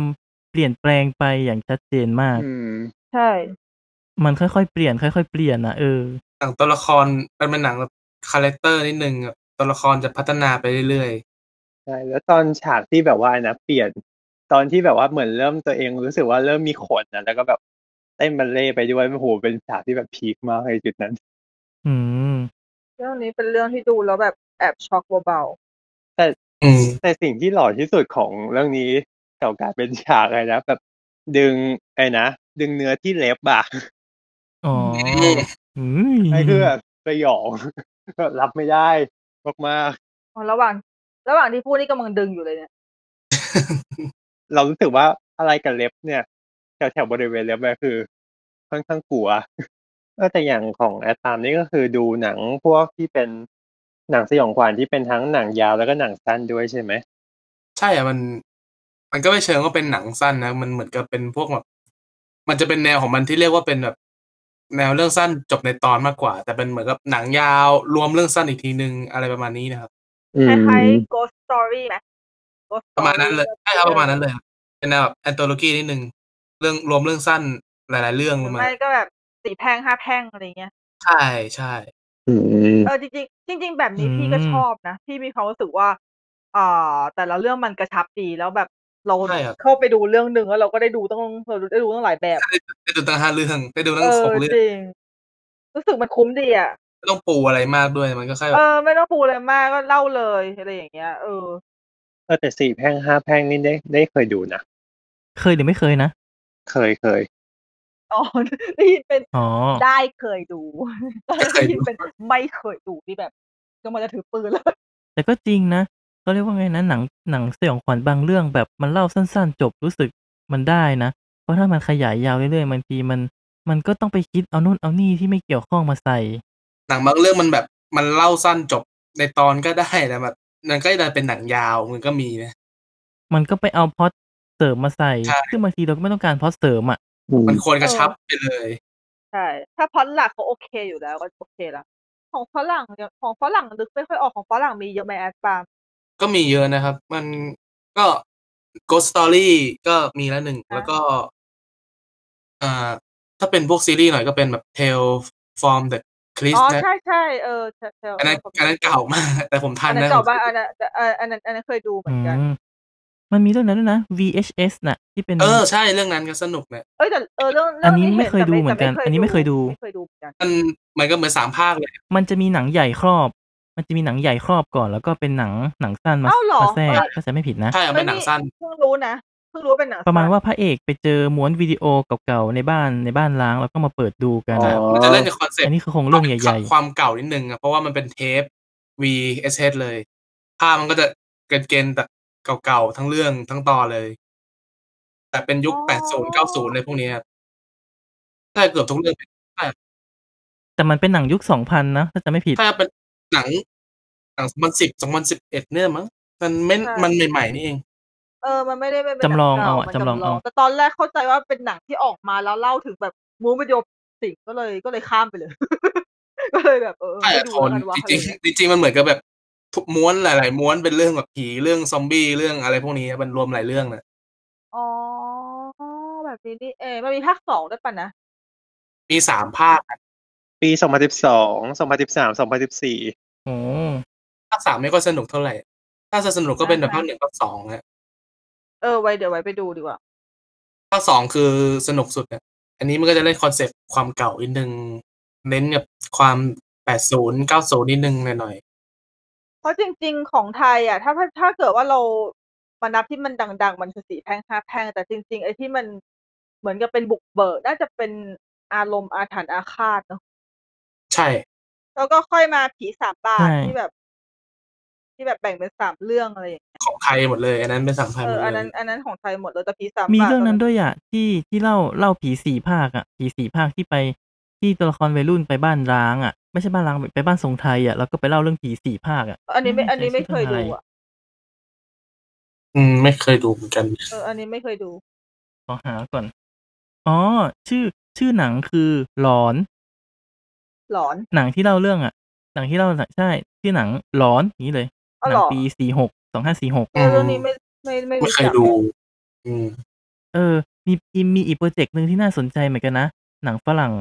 แต่ว่ารวมผู้กำกับแบบหลาย ๆ คนจากหลายประเทศมารวมกัน The ABCs of Death อ๋อเออ ใช่ ABC Update ก็คือมันจะเอา A A ถึง Z น่ะ แล้วก็ A เป็นแบบเป็นชื่อสิ่งของที่แบบทำให้ตายอ่ะ มัน ไม่ ก็ รู้จักเลย เก็ตไหมอย่างเช่นแบบ A App A App สมมุติแบบว่า A Apple นี่ก็คือตัวละครจะตายด้วยแอปเปิลอ่ะ า มัน ๆ มันมีต แต่ อน แต่ไม่ ร่วม ไม่ กับ รู้จัก คน เรื่ ไท อง ย นี้เล ด้วย ย ว่ะ นะ ใช่ใช่คุณโต้ง คุณโต้งบรรจงอ่ะเขาไปกำกับตอนตัวเอ็น ตอนนกนะ ไอ้นกแก้ว มันเป็นคำว่าอะไรนะนับเชี่ยวอ่ะ นับเชี่ยวแปลว่านกมั้งถ้าจำไม่ผิด อืม เป็นแอนโทโลจียี่สิบหกเรื่อง ครับ สั้นๆ ประมาณตอนละประมาณสามนาทีอ่ะ แต่หนังยาวนะ จริงๆ หนังยาวอยู่สองชั่วโมงนะ จริง มีใน Netflix ไหมคะ ๆ มันมีสองภาคอะ เออ ในไทยไม่มี คือมันมีตอนแบบสนุกก็มีนะพี่ แต่มันมีแบบตอน อ่า แบบงงๆเฉยๆมันเหมือนกับแบบรวม อ๋อ รวมพวกแบบคลิปสั้นๆ บนอินเทอร์เน็ตมาให้ดูมากกว่า มัน มันจะไม่ใช่แบบ VSS เลย อ๋อก็ ABC Update ถ้าเกิดเป็นภาคสองจะมีใน iTunes อ๋อ ของประเทศไทยมี แต่ถ้าเกิดภาคหนึ่งไม่มี จ้ะ แต่มันก็โหดอยู่เหมือนกันนะภาคหนึ่ง แต่ภาคสองไม่เคยดู เพราะว่าเฉยๆภาคหนึ่งก็ไม่ ไม่ค่อยชอบเท่าไหร่ เอ้ยขอแทรกนิดนึงดิพอดีพอดีนึกพอดีนึกได้เป็นเป็นจุดสังเกตอย่างหนึ่งคือหนังเทศกาลที่แบบว่าเขาแบบมาฉาย แบบไม่ได้เป็นรอบปกติอะไรใช่ปะแล้วมันจะมีพวกหนังผีมาผสมอยู่บ้าง แบบพวกหนังผีอาเซียน เช่น ถ้าของอินโดเคยดูเรื่องหนึ่งคือ The Seen and Unseen ไม่แน่ใจว่าแอดปาล์มเคยได้ยินไหม ไม่เคย ไม่เคยได้ยิน อ่ะเออเออเออเออแต่มันพอดีแล้วก็มีอย่างถ้าเกิดเป็นของลาวอ่ะน่าแต่เรื่องนี้น่าจะรู้จักเพราะว่ามันดังอยู่พอสมควรคือเรื่องน้องฮัก เคยได้ยินนะแต่ไม่เคยดู มันเป็นลักษณะที่พี่มีความรู้สึกว่าหนังผีของอาเซียนอ่ะเขาทำค่อนข้างดีมากๆ เลยแต่ว่ามันไม่ค่อยมีกระแสในไทยเลย ไม่รู้เป็นเพราะว่ามันไม่มีใครซื้อเข้ามาจัดจำหน่ายด้วยหรือเปล่าหรือว่าอะไร น่าจะส่วนหนึ่งเนี่ย เนาะมันมันเป็นจุดที่แบบที่เวลาพี่พี่เวลาพี่ไปดูพวกหนังเทศกาลพวกเนี้ยพี่สงสัยตลอดเลยว่าแบบ เออ จริง ๆ หนังพวกเนี้ย มันควรที่จะมีคนซื้อมาฉายอย่างจริงจังเพราะว่ามันมีคุณภาพมากกว่าหนังผีทั่วๆไปที่ฉายในทุกวันนี้ อืม จริง ๆ ผมคิดว่าเป็นอาจจะเป็นเพราะว่าคนไทยบางคนอาจจะแบบ อาจจะไม่ค่อยเปิดรับพวกหนังอาเซียนตัวเองเท่าไหร่ อันนี้ว่าผมนะคืออ อ่าอ่าอ่า ผมคิดว่าคนมันยังมีพวกอคตินิดนึงนะคือแบบหนังลาวหนังพม่าอะไรอย่างเงี้ยคือมันไม่ใช่แบบหนังจีนญี่ปุ่นเกาหลีอะไรพวกนี้ไงมือ อืม เข้าใจ เขา ได้ จะ อ ม ยู่ อง ว่า เขาจะมองด้วยแบบอคติทั้งทั้งๆที่แบบหนังชาติพวกนั้นมันไปไกลแล้ว จริงๆเขาไปไกลนะ หนัง พี่ อินโดใช่หนังอินโดหนังหนังอินโดที่ไปไกลมากเลยนะจริง หนังอินโดหนังอินโดที่ดูดูๆมาดีให้ทุกเรื่องเลย ๆ ใช่ครับ หนังอินโดมันเข้าเน็ตฟิกเยอะนะ แล้วพอเราได้ดูหนังผีอินโดแล้วรู้สึกว่าเออมันทำมันทำโอเคอ่ะ บางเรื่องมันก็ล้อกับขนบหนัง ใช่ สยองขวัญยุคยุคโบราณด้วย แล้วเขาแล้วเขาเล่นกับ แล้วเขาเล่นกับความเชื่อของตัวเองให้คนนั้นเลยด้วย ใช่ มันก็เอาเอาสิ่งที่ประเทศตัวเองอะเออ จริง ๆตำนานผีอินโดก็ดูน่ากลัว น่าก นะ ลัว แล้วเขาเอาสิ่งที่ตัวเองเชื่อ มาเล่าโดยที่เขาไม่ทำลายแก่น อืม มันเป็นสิ่งมันเป็นสิ่งที่เวลาพี่ดูหนังผีอาเซียนเลยเลยๆเรื่องแล้วพี่จับตรงนี้ได้หมดเลยว่าเขาไม่ทำลายแก่นผีของตัวเอง คือแบบว่าเขาไม่เขาไม่เอามาเล่าแล้วทำให้มันเสียเขาเอามาเล่าแล้วทำให้มันสูง ว้าว จริง ๆ แต่บ้าน เลย เรา รู้สึก ล่ะ ว่าเออ นั่นแหละประเด็น เพราะว่าแบบหนังผีแบบหนังผีบ้านเราอย่าง ถ้าเกิดสมมุติเราจะเอา เอาเอ่อหนังผีที่เป็นผีที่เป็นเอกลักษณ์ของบ้านเราอย่างเช่นหนังผีนางรำที่เมื่อกี้พี่รู้สึกว่ามันน่ากลัวมันน่ากลัวใช่เว้ยแต่ว่า เรายังไม่รู้สึกว่ามีหนังเรื่องไหนที่สามารถเล่นกับตรงจุดนี้ได้ ได้ได้ถึงแก่นจริงๆเท่าไหร่ ใช่ แต่ในขณะที่หนังผีของบ้านเราส่วนมากก็ยังคงไปอิงตามขนบของฝรั่งหรือของญี่ปุ่น อะไรมามากกว่า อยู่ ผีหน้าขาวผีเมคอัพอะไรพวกนี้ ถูก ใช่ คือบางทีพอเอาผีนางรำมาใส่ก็ใส่แค่แบบใส่เพราะมันเป็นผีนาง ได้ใส่ รำอ่ะ ให้แค่มันน่ากลัว ใส่แบบเฟื่อเฟือ เออๆอะ ว่าว่าแล้วจริง ๆ แล้วแก่นของมันคืออะไรเรา เราแบบ คือเราไม่รู้สึกว่าผีนางรำมันน่ากลัว คือมันไม่มีตำนานหรือไม่มีอะไรเลย แล้วเราก็รู้สึกว่ามันก็ยิ่งทำให้คนห่างไกลกับนางรำเข้าไปอีก อืม มีแต่แค่ อืม มาลำให้ดูแล้วหลอน ทั้งทั้งๆที่แบบอุปกรณ์มันดีมากนะ จริงๆแมทเทียลมันดี ๆอืม ใช่ครับเสียงดนตรีไทยแบบโอ้โหหลอนๆอะไรอย่างเงี้ยคือมันได้นะครับ แต่คือแบบคนไทยไม่ค่อยได้ค่อยเอามาใช้ อืม ถ้ายังไม่ค่อยเอามาใช้ แต่จริง ๆ ไม่ค่อยเห็นด้วยนะ ไม่ค่อยเห็นด้วยกับหนังผีที่เอาดนตรีไทยอะไรมาเล่นน่ะ มันมันก็ยิ่งสร้างภาพจำว่าดนตรีไทยเป็นดนตรีที่น่ากลัวคือจริงๆดนตรีไทยมันเพราะ ใช่ค แต่ รับ แค่ว่าพอมาอยู่ในหนังผีเยอะๆแล้วคนก็กลายไปแบบว่าเฮ้ยดนตรีไทยอะหลอน ไปมอง แล้วก็ไม่กล้าฟัง แต่ถ้าเกิดสมมติว่าทำได้อย่างหนังอินโดเรื่องหนึ่งที่อย่างเรื่องเมื่อกี้ที่พี่พูดอะ The Sin and Unseen อะเรื่องเนี้ยเขาใช้ศาสตร์ของนาฏศิลป์ของอินโดนะ ครับ เขาทำออกมาหลอนมาก แต่มันไม่ได้หลอนจากนาฏศิลป์ของเขา มันหลอนจากบริบทของเรื่อง แล้วเขาทำให้นาฏศิลป์เขาดูสูง อืม อย่างจริงจังเรื่องนี้ชอบมากเลยตอนที่ไปดูแล้วแบบโอ้โหแต่มันน่าจะหาดูยากมากเพราะว่าตอนนั้นคือพี่มาดูพี่ดูที่เซนทรัลเวิลด์ก็คือเขาจัดงานเทศกาลหนังอาเซียน ให้เราลงทะเบียนดูได้เลย หนังพวกเนี้ยแทบจะไม่ อืม แทบจะไม่ได้ดูข้างนอกเลย ดังนั้นส่วนมากอย่างพี่อย่างเงี้ย ถ้าเกิดมีหนังเทศกาลอะไรพวกนี้มาพี่มักจะเคลียร์คิวตัวเองที่จะให้ที่จะให้ทางหนังพวกนี้ก่อนเลยอะคือถ้าว่างอะลงลงดูเลยแล้วแบบเคลียร์คิวตัวเองดู เพราะว่ามันหาดูยากอยู่แล้วแล้วส่วนมากหนังที่ดูแทบจะแทบจะเก้าสิบเปอร์เซ็นของในเทศกาลทั้งหมดคือดีหมดเลยเพราะมันเป็นหนังสายประกวดอยู่แล้วด้วยไงมันเป็นหนังที่เมืองไทยไม่เข้าแต่หนังพวกเนี้ยบางทีพอเราไปดูแปะหน้าปุ๊บมันขึ้นว่าเป็นคานซีเลคชันหรือมันเป็นของเทศกาลประเทศนู้นประเทศนี้ซีเลคชันอะไรอย่างเงี้ย อาจจะเป็นหนังดังของประเทศเขา เอออะไรอย่างเงี้ย แต่แบบเมืองไทยเราแบบ ไม่มีใครเอาเข้ามาฉายแล้วก็คือฉายเทศกาลนั้นแค่รอบเดียว แล้วก็แผ่นก็ไม่มีอะไรอย่างงี้คือแบบอ้าว เสียดาย เออมันมัน เนอะ เสียดายมันน่าเสียดาย เพชรในตม ใช่ แต่พอหนังที่แมทแมนก็จะเป็นตมในเพชร ใช่แล้วแบบ พอแล้วพอดีมันมีภาพจำด้วยไงว่า พอเป็นหนังเทศกาลปุ๊บทุกคนจะหันหน้าหนีแต่จริง ๆ แล้วพออย่างอีพีนี้เราพูดถึงอีพีหนังสยองใช่ปะพี่ก็เลยนึกว่า เออ จริงๆแล้วหนังสยองที่มีคุณภาพมันก็มีอยู่ในพวกนี้เหมือน อืม ก็มันก็อยู่ที่การเปิดใจกันเนอะ ใช่ครับอืม เสียดายเสียดายที่เสียดายที่แบบ มันเราจะโทษค่ายหนังก็ไม่ได้คือแล้วโทษคนดูทั้งหมดก็ไม่ได้คือมันด้วยความที่แบบเออ มันหลอมมันมันหลอมรวมจริง ๆ อ่ะ มันทำให้ค่ายหนังก็ไม่กล้าซื้อหนังเข้ามาฉายเพราะมันกลัวขายไม่ออก ใช่ครับมันกลัวขายไม่ได้ แต่เราเราก็เข้าใจเขานะคือ เออแต่เราใช่แล้วเราแล้วเราก็เข้าใจเขาเพราะว่าคนดูส่วนใหญ่ก็ไม่ดูจริงๆด้วยเว้ย ใช่ครับ เออคือเลยกลายเป็นลำบากคนอยากดูหน่อย นี่ไงนี่ไง เดี๋ยวให้ฮีซัมมาช่วยพลิกตลาด อ๋อใช่ โอ้โห จัดเลยค่ะ เพราะฮีซัมอยากทำหนังสยอง อืม จัดเลยค่ะ พร้อมดูพร้อมหนักหนุนพ่อน้ำเลี้ยงผิด นั่นแหละเออไหนๆแล้วก็พูดเรื่องเรื่องหนังผีไทยกันแล้วเนอะ อ่า แล้วก็เออมาถามกันหน่อยว่าเราเรามองว่าหนังผีไทยปัจจุบันอย่างเงี้ยเป็นยังไงแบบคิดว่าถึงทางการหรือยังของหนังผีไทย หรือว่าแบบสามารถไปได้ต่อกว่านี้ เดี๋ยวนี้ผมคือผมไม่ค่อยได้ดูหนังหนังผีไทยเท่าไหร่นะ คือ อ๋อ คือเพราะมันไม่มีหรือว่าไม่ได้ จ ไค่อยริงๆมัน ได้ มี ดู นะคือ แต่ ก็นั่นแหละคือผม ผมเวลาผมดูหนังผมก็จะอ่านแบบรีวิวอะไรพวกนี้มาก่อนแล้วคือเวลาที่เจอ คือไม่ว่าคือยังไงอะผมเดี๋ยวนี้หนังผีไทยมันไม่ค่อยมีอะไรเหมือนแต่ก่อนนะ อืม มันมีมันจะมีดีก็มีแบบน้อยน้อยน้อยเรื่องมากนะฮะที่มันดีดีแบบดีมาก มันเหมือนมันเหมือนช่วงนี้มันเหมือนจะตันเนาะ ๆใช่ครับ อ่า ถ้าเป็นแบบหนังอ่าหนังผีไทยที่ที่ชอบก็แบบเป็นหนังยุคโมเดิร์นเลยก็ น่าจะเป็นแบบ The Maid ของ Netflix อ่า อ๋อเดเมดนี่ก็คาดเดายากเหมือนกัน จริงๆผมว่าหนังมันปั่นจะตาย หนังสนุก ใช่ คือไม่คิดว่ามันจะมาแนวนี้อ่ะ แล้วพอมันมาก็คือ เออ ได้ได้ได้ได้ ไม่ค่อยมีใครสร้างเลยหนังแบบนี้ ใช่ ช่วงแรกๆของหนังทำให้พี่นึกถึงเป็นชู้กับผี ใช่ครับมันฟิลฟิลตอนนั้นมันได้ เอ เลย อ มันเป็น ฟิล แบบ ฟิลมัน เก่าๆ ได้เลยอ่ะ แต่ช่วงหลังวันนี้ คือปั่นไปเลย คือจริงๆ เรื่องนี้ผมแบบตัดสินใจดูแบบนานมากคือ จะดูจะดูตั้งนานแล้วแต่แบบไม่ได้ดูทันทีเพราะว่าคนมันด่าเยอะ เป็นหนังแบบเสียงแตกมากแล้วผมผมเป็นคนแบบชอบหนังแนวนี้ด้วยนะคือแบบใครมันด่าใครมันชมแบบโอ้แบบสองฝั่งเนี่ยผมก็จะชอบมากเลยชอบเข้าไปแบบไปพิสูจน์ว่าแบบ จะอยู่ฝั่งไหน ก็คือแบบส่วนมากผมจะอยู่ฝั่งชอบนะ อืมอืมอืม แล้วอยู่แบบฝั่งที่ชอบมากๆ เข้าใจได้เข้าใจได้ ไม่รู้สิผมมองว่าหนังผีไทยเดี๋ยวนี้มันแบบมันมีมาหลายเรื่องก็จริง แต่ว่าเวลาจะพูดถึงอะไรเนี่ยมันจะไม่ค่อยมีภาพจำเท่าไหร่ ก็คือน่าจะตันจริง ๆ แหละ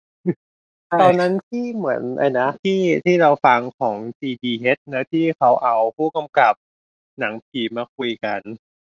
เขาก็เหมือนว่าเขาก็บอกว่าถ้าเกิดช่วงนี้ก็เหมือนตันๆเหมือนกัน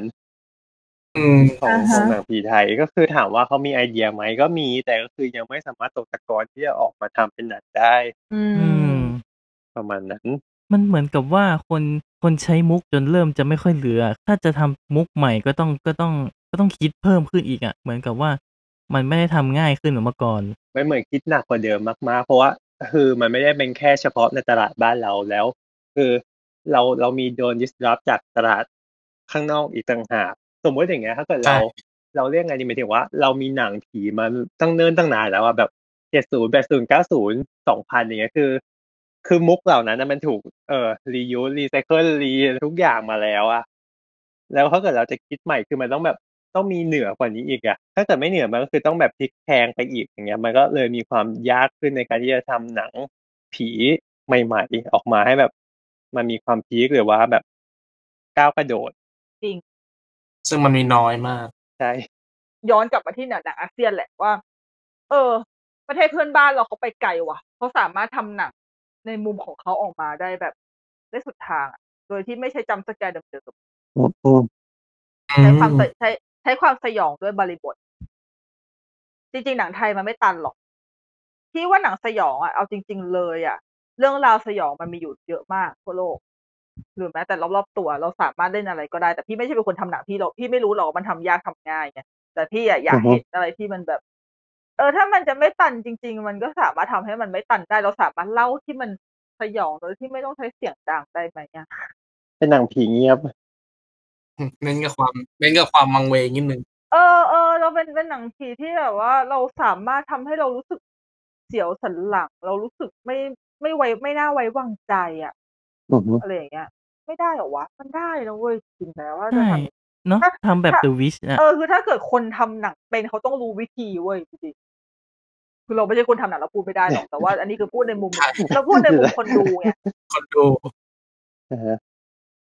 เออเราพูดในมุมคนดูไงว่าเราอะอยากจะเห็นแบบนี้เราเราชอบเราชอบท่าหนังมันเป็นแบบนี้ เพราะว่าเท่าที่สังเกตแม้แต่อาร์เดวิชหรืออย่างล่าสุดที่เพิ่งดูมาเมื่อวันก่อนเลยเลลิกที่ตัวที่เพิ่งเข้า พวกเนี้ยมันเป็นลักษณะของการหลอนอย่างวังเวงโดยที่เราไม่ต้องใช้จำแก่แล้วมันก็มันก็ดูดูยังไงมันก็หลอนอะ มันเป็นหนังแบบสโลเบอร์นิดนึงนะคือ จะเล่าแบบ เออใช่ ช้า ช้าช้าๆมันจะเนิบๆเลยอะเนิบหน้า แต่ แต่แบบ แต่พอท่อนต่อยก็ต่อยหนัก ๆ เออเลยใช่พอมันปล่อย ใช่ ปล่อยข พ อ องมั ก็ น ป ป ล่ ล่ อ อยย ปล่อยคือปล่อยปล่อยจัดเต็มอะแล้วแล้วแล้วทุกเขาทุกเรื่องนะ ก็มันก็จะมีมันจะมันจะมีแนวทางในการเล่าแบบเดียวกัน ก็คือมันจะช้าๆแล้วปล่อยทีหลัง แต่ไม่เห็นเจอเห็นรู้สึกว่าเรื่องไหนมันซ้ำเลย ใช่อะมันมันมีความแบบ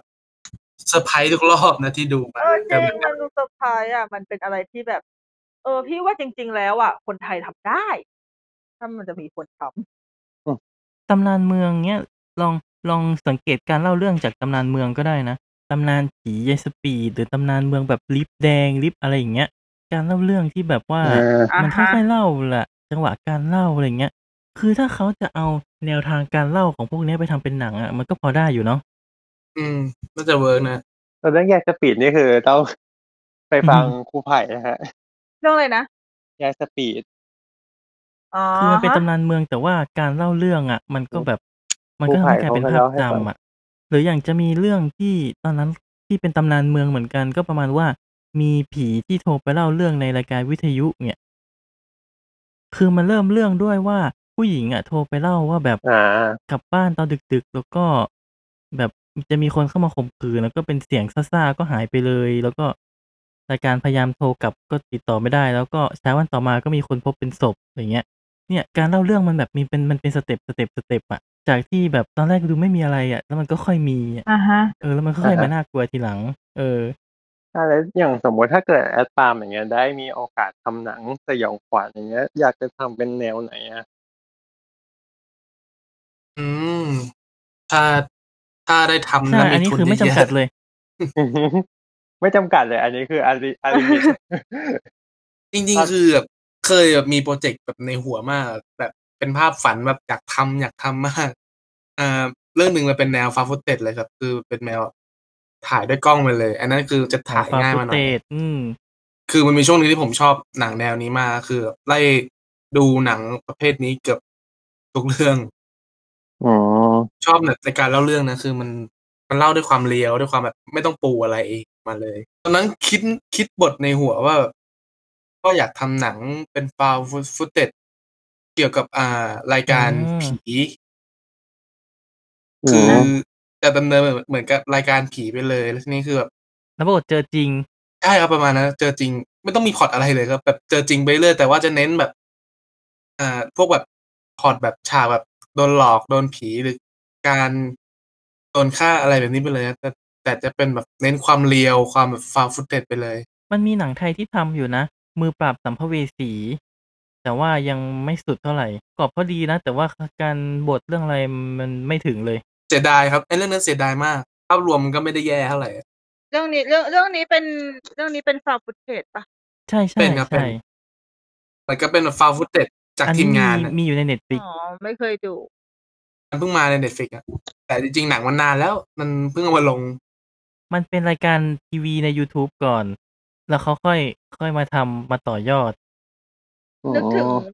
นึกถึงล่าท้าผีอ่ะ อ๋อ ใช่ครับประมาณนั้ เอน อเนาะล่าท้าผีถ้ามันทำเป็นฟาวฟุตเตจคงคงได้ฟิลขึ้นอ่ะ เออ ก็เป็นแบบมุมกล้องจากกล้องวงจรปิดจับ ใช่ ตัวละครอะไรอย่าง ใช่ นี้แต่มัน ใช่ เป็นแบบ ใช่ มุม มันน่าจะเวิร์ก แต่อย่างนั้ มานก เป็น เล หยนัง เพราะพอมันเป็นมุมกล้องธรรมดามันก็ก็เฉยๆไปหน่อย มันจะเป็นหนึ่งในหนังที่แบบดูจากแผ่น VCD แค่แผ่นแรก อ๋อ แล้วก็ไม่ได้ดูแผ่นสอง อ๋อ แต่บางทีไม่ต้องดูก็ได้นะ ก็ถือว่าคุยกันมาได้ ยาว ยืดย าว เรียกว่าแลกเปลี่ยนเอ่อ ความรู้สึกเกี่ยวกับหนังสยองขวัญหนังระทึกขวัญในมุมของตัวเอง ใช่ก็ถือว่าเหมาะเหมาะกับช่วงนี้ ใช่ แล้วก็แบบโชคดีด้วยที่แบบได้แอดปาล์มมาคุยด้วยกัน ครับ ใช่เย่ ก็ ขอบคุณมาก แอ จ ด ริ ปาง ล์มอยากฝากอะไรไหมคะ ๆฝากเพจฝากผลงานฝากอะไรก็ได้ เต็มที่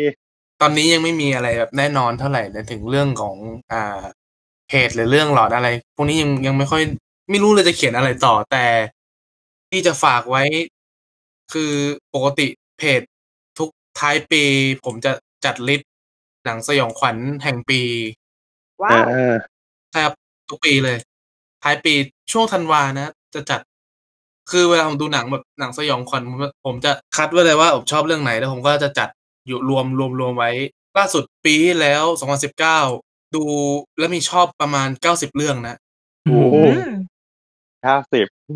ใช่เก้าสิบเรื่องปีนี้ก็ดูไปได้ประมาณแปดสิบกว่าเรื่องแล้ว ก็อาจจะเยอะกว่าเหมือนแต่ก่อน อาจจะเยอะกว่าอาจจะเยอะกว่าปีก่อนด้วย ก็ขอฝากไว้ว่าท้ายปีประมาณเดือนธันวาปีนี้อาจจะอาจจะได้เลิกปล่อย ไอ้พวกลิสต์หนังสยองขวัญนะน่าจะปล่อยไว้ช่วงแบบยี่สิบแปดหรือยี่สิบเก้าธันวาพวกนี้นะจะปล่อย รับ ตอน ปี นี้ ใหม่เลย ใช่ครับรับปีใหม่เลยครับ มันเหมือนกับต้องทำอย่างนี้ไปเรื่อยๆนะก็ คือ ผมก็ชอบทำนะ ดูหนังสยองขวัญแล้วก็จัดลิสต์จัดลิสต์ เอามา ว่าชอบ ลิสต์เนอะเอเรื่องไหนอ ใช่ครับ แนะนำอีกทีหนึ่งครับคนที่แบบไม่รู้จัก ผิดแล้วมันเหมือนแบบว่า ถ้าเกิดแบบคนไหนแบบไม่รู้ว่าจะเริ่มดูยังไง หรือว่าหนังเรื่องนี้มันน่าดูแค่ไหนอย่างน้อยมา ได้ดูในลิสต์นี้ก็ยังช่วย ช่วยในการพิจารณาเดี๋ยวรอดูด้วย ได้ฝากเราติดตามกันนั้นทั้งทางไหนเอ่ย ทางเพจ อ่า เพจ Facebook คนวิจารณ์หนังไม่เป็นครับ แล้วก็ Twitter ก็แอดปามชื่อก็ A D D P A L M นะฮะ YouTube ก็ชื่อเดียวกันนะแอดปามมี อืม สามช่องทาง เดี๋ยวพอลงแล้วก็เครดิตเปิดก็จะไปแปะลิงก์ ใช่ครับ เดี๋ยวจะมาแปะลิงก์ไว้ให้ ของแท้ต้องเป็นรูปฟอเรนคิว เนาะ ใช่ครับ ยังไงก็ต้องขอขอบคุณแอดไทม์เลยนะครับ ที่ ครับ มาร่วมพูดคุยกับเราในวัน ขอ นี้ บคุณครั ขอบบ คุณ ครับ มากมากๆครับ ขอบคุณ เป็นเกียรติ นะ เช่นกัน คะ ครับ ครับ คือยินดีมาก ครับเช่นกัน ๆ เดี๋ยวเรา เย่ ปิดรายการก่อนเนาะหรือว่า ๆได้ได้เอ้ย เดี๋ยว ไอ้นี่เฮาจะมีหนัง ใช่แล้ว สยองขวัญ นี่ต้อง พี่ นี่ นุ๊ ต้อกง ฝากห โฆ น่อย ษ เร็ ณาว โฆษณาฟรีเหมือนเดิมนะคะ โฆษณาหน่อยเร็ว เขามีเทศกาลหนังสยองขวัญนะคะ แอบดูแล้วทั้งหมดเท่าไหร่สิบเจ็ดเรื่อง มีเรื่องอะไรบ้างเอ่ย โอ้โห เปิดอ่านเลยไหม ได้เอาเลย แหมที่เกียจพูดหมดอะแต่เอาง่ายๆคืออยากแนะนำบางเรื่องอย่างเช่น คนผีปีศาจจะกลับเข้ามา อืม ฉายถ้าหนังไทยนะเฮียนเฮียนกลับเข้ามาฉายสิเอ่อห้าแพร่งชัตเตอร์กติวิญญาณส่วนถ้าเป็นหนังต่างประเทศ ก็เออที่เมื่อกี้มีพูดไปด้วยเรื่องหนึ่งค่ะหนังลาวก็คือน้องฮักเรื่องนี้ดี แบบว่าเป็นหนังผีที่เป็นหนังผีที่โคตรการเมืองเลยอะ อืม อ๋อ ความเหลื่อมล้ำทุกรูปแบบการผลักดันกดดันทางสังคมอะไร น่าสนใจน่าสนใจ ม ถือว่าถือว่าคัดถือว่าคัดเลือกหนังมาได้โอเค มีที่น่าสนใจอื่นๆ ก็ Ghost Story รอบนี้ก็มา The Woman in Black ก็มา อะไรอีกวะจำไม่ได้แต่ก็ได้สิบเจ็ดเรื่อง แต่ถือถือว่าคัดหนังมาโอเคมากๆ มีตั้งแต่ แล้วก็มีลุงบุญมีระลึกชาติ อ๋อ ด้วย ใช่มีลุงบุญมีระลึก เป็นหนัง ชาติ ผี ด้ เห ว ร ย อ หนังผีค่ะลุงบุญมีระลึกชา โอ้ ติ อีคานนะครับ ใช่หนังผีระดับคานแท้ๆเพิ่ง อือฮึอ่าอันนี้ก็คือจะมีทั้งหมด 17 เรื่องก็จะฉายในช่วงวันที่ 29 ตุลาจนถึง 4 พฤศจิกา ใช่ อัดอัดอีกแล้วค่ะ มีแค่สามลง เพราะจริงๆเออเราอยากเราอยากคุยเรื่องไอ้เนี่ยลืมเลยพอพูดถึงว่า ตรงมันมีได้ขานก็เลยแบบ เออทำไมถึงแบบไอ้นะเราเราสามารถจะทำหนังผีให้แบบได้ออสการ์แบบ ในรางวัล เออได้รางวัล เหมือนกรรมการยังไม่ค่อยถูกใจเลยเนาะ หรืออาจจะไม่ใช่เราก็ได้แต่หมันถึงว่า เออเออหมายถึงว่าทำไมถึงวงการแบบหนังสยองขวัญหนังฮอร์เรอร์อย่างเงี้ยคือแบบไม่ได้ไม่ได้เออไม่ได้เบสิกเจอบ้างอะไรอย่างเงี้ย จะถูกเมินนะ อืมนั่นสิจริงๆทั้งที่จริง ๆ แล้วประเด็นถ้าเกิดบางเรื่องที่ประเด็นสื่อสารเขาดีจริง ๆ มันได้นะ มันถึง อย่างบางเรื่องการแสดงเขาก็เด่นมากนะ อย่าง เพราะอะไร เฮ กันนะ ดิเทอรี่อย่างเงี้ยที่คนเขาก็ชื่นชมมากๆเลย ใช่ แต่ มัน เออ ไม่มีรางวัลอะไรให้เขาอะงง เออ อย่างมิสซัมเมอร์ก็น่าสงสารเหมือนกันนะมิสซัมเมอร์ก็ไม่ค่อยได้รับรางวัลอะไร เพราะเพราะว่าพูดถึงมันก็เป็นหนังที่สวยนะ อืม ก็แสดงว่าเขาเขาไม่ได้มองเห็นถึงคุณค่าของของหนังสายนี้ ไม่รู้ดิพี่มีความรู้สึกว่าในวงการหนังของแทบทุกประเทศของทั้งโลกก็ได้เขามอง อือฮึ หนังสยองขวัญเป็นรองหมดแล้ว อืม เหมือนทำมาเพื่อความบันเทิงแบบแนว ใช่ ระดับเดียวกับพวกหนังแอคชั่นอะไรอย่างเงี้ย แต่ว่าเป็นก็คือเป็นอีกแนวหนึ่งของหนังบันเทิงคือเขายังคงตีค่าของความเป็นหนังรางวัลว่าจะต้องเป็นดราม่าอะไรอย่างนี้แค่นั้นอยู่ดี อืม ทั้งทั้งๆนี้แบบหนังสยองขวัญแบบดราม่าเยอะแยะ มันก็ เย มี อะแยะเยอะแยะแล้วแล้วบาง ใช่ ทีทำดีด้วยเสียดายเหมือ ใช่ นกัน อืม ก็คิดว่าคิดว่าในอนาคตอาจจะมีเปลี่ยนแปลงแหละเพราะจริงๆอย่าง hereditary อะไรที่มัน โอเคมันอาจจะโดนมองข้าม แต่จากในกระแสของนักวิจารณ์อะไรก็เริ่มมีคนพูดถึงประเด็นนี้กันมากขึ้น อือฮึ ก็อาจจะอาจจะค่อยๆ เป็น ค่อยๆ ไปในอนาคตเราไม่สามารถ ทลายเกราะได้ภายในเรื่องสองเรื่อง ใช่ แต่ถ้าเกิดอย่างล่าสุด เอ่อพาราไซมันก็นับเป็นฟิลเลอร์ไหม ใช่นับค่ะ นับครับ มันแต่มันเป็นทริลเลอร์ที่เนื้อเรื่องมันอาจจะใหญ่เนื้อเรื่องดราม่า ดรามานำ มันมันมัน กว่ามั มันฉาบมันฉาบ อืม แล้วมันเป็นหนังแบบจิกกัด มันเป็นหนังจิกกัด เป็นหนังแซะ เป็นหนังที่มันเล่นประเด็นใหญ่โตจนแบบ แต่ช่วงนั้นออสการ์ก็น่าจะแบบ อย่างนี้ด้วยมั้ง ออสการ์ก็แบบเหมือนกับแบบเชิดชูฮูอะไรพวกนี้ด้วย อืม พอพอพูดถึงประเด็นนี้เรานึกถึงหนังเรื่องหนึ่งซึ่งพี่โคตรขายเลยขายมานานแล้ว แต่ว่าคนไทยเนี่ยคนไทยน่าจะมีคนได้ดูน้อยมากเลย คือเรื่อง A Ghost Story ไม่ใช่เรื่อง Ghost Story นะแต่เป็นเรื่อง A อ่า Ghost อ่า Story ที่พี่ ที่ ขายไป ข หม อง ดอะ ค่ายเอเอยี่สี่ เออที่ อ๋อ Casey แต่ละ Affleck แล้วก็ลุนนี่มาล่า ที่เป็นหนังดราม่าดราม่า เป็นหนังดราม่าล้วนๆเลยจริงๆแล้ ใช่ วอะ ใช่ ใช่ เมสเซจมันสวยนะ แต่แค่ว่าเราอาจจะต้องทนดู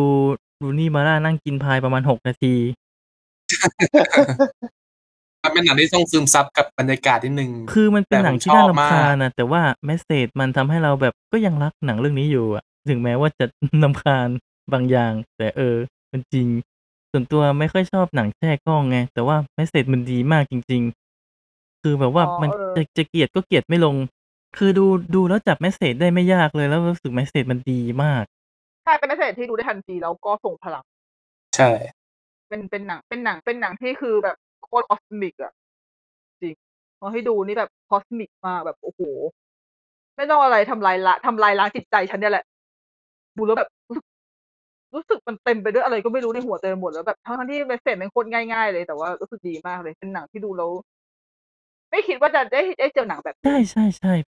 เซอร์ไพรส์ เรื่องเนี้ยเป็นเรื่องเรื่องนี้เป็นเรื่องที่จริงๆตอนที่ดูอะอยากให้มันเข้าเวทีรางวัลเยอะๆเลยอะ อือฮึ แต่ก็ถูกเมิน แต่ก็ถูกเมินถูกต้องค่ะ นั่นแหละ โอเค เราเราเรารีบไปกันดีกว่าก่อนที่เค้กจะมีปัญหาอีก ระหว่างที่อัดมานี่คือเค้กมีปัญหาตลอดเลย สี่รอบได้แล้ว ทางอีพีนี้นะครับ ก่อนจากกันไปนะครับ ขอฝากรายการเราด้วยนะครับ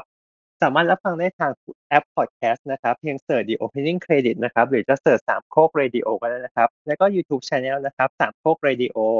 สามารถติดตามข่าวสารของเราได้ทาง Twitter นะครับ @The Opening Cast หรือช่องทางอื่นๆของสามโคก Radio นะครับ ไม่ว่าจะเป็น Twitter Facebook Instagram นะครับ สามารถร่วมพูดคุยกับเราได้ทาง Hashtag Edit เปิดนะครับ และรอติดตามนะครับว่า EP หน้าเราจะพูดกันถึงเรื่องอะไรสำหรับวันนี้ลากันไปก่อนพบกันใหม่ EP หน้า สวัสดีครับ สวัสดี ค ค ร รั ับ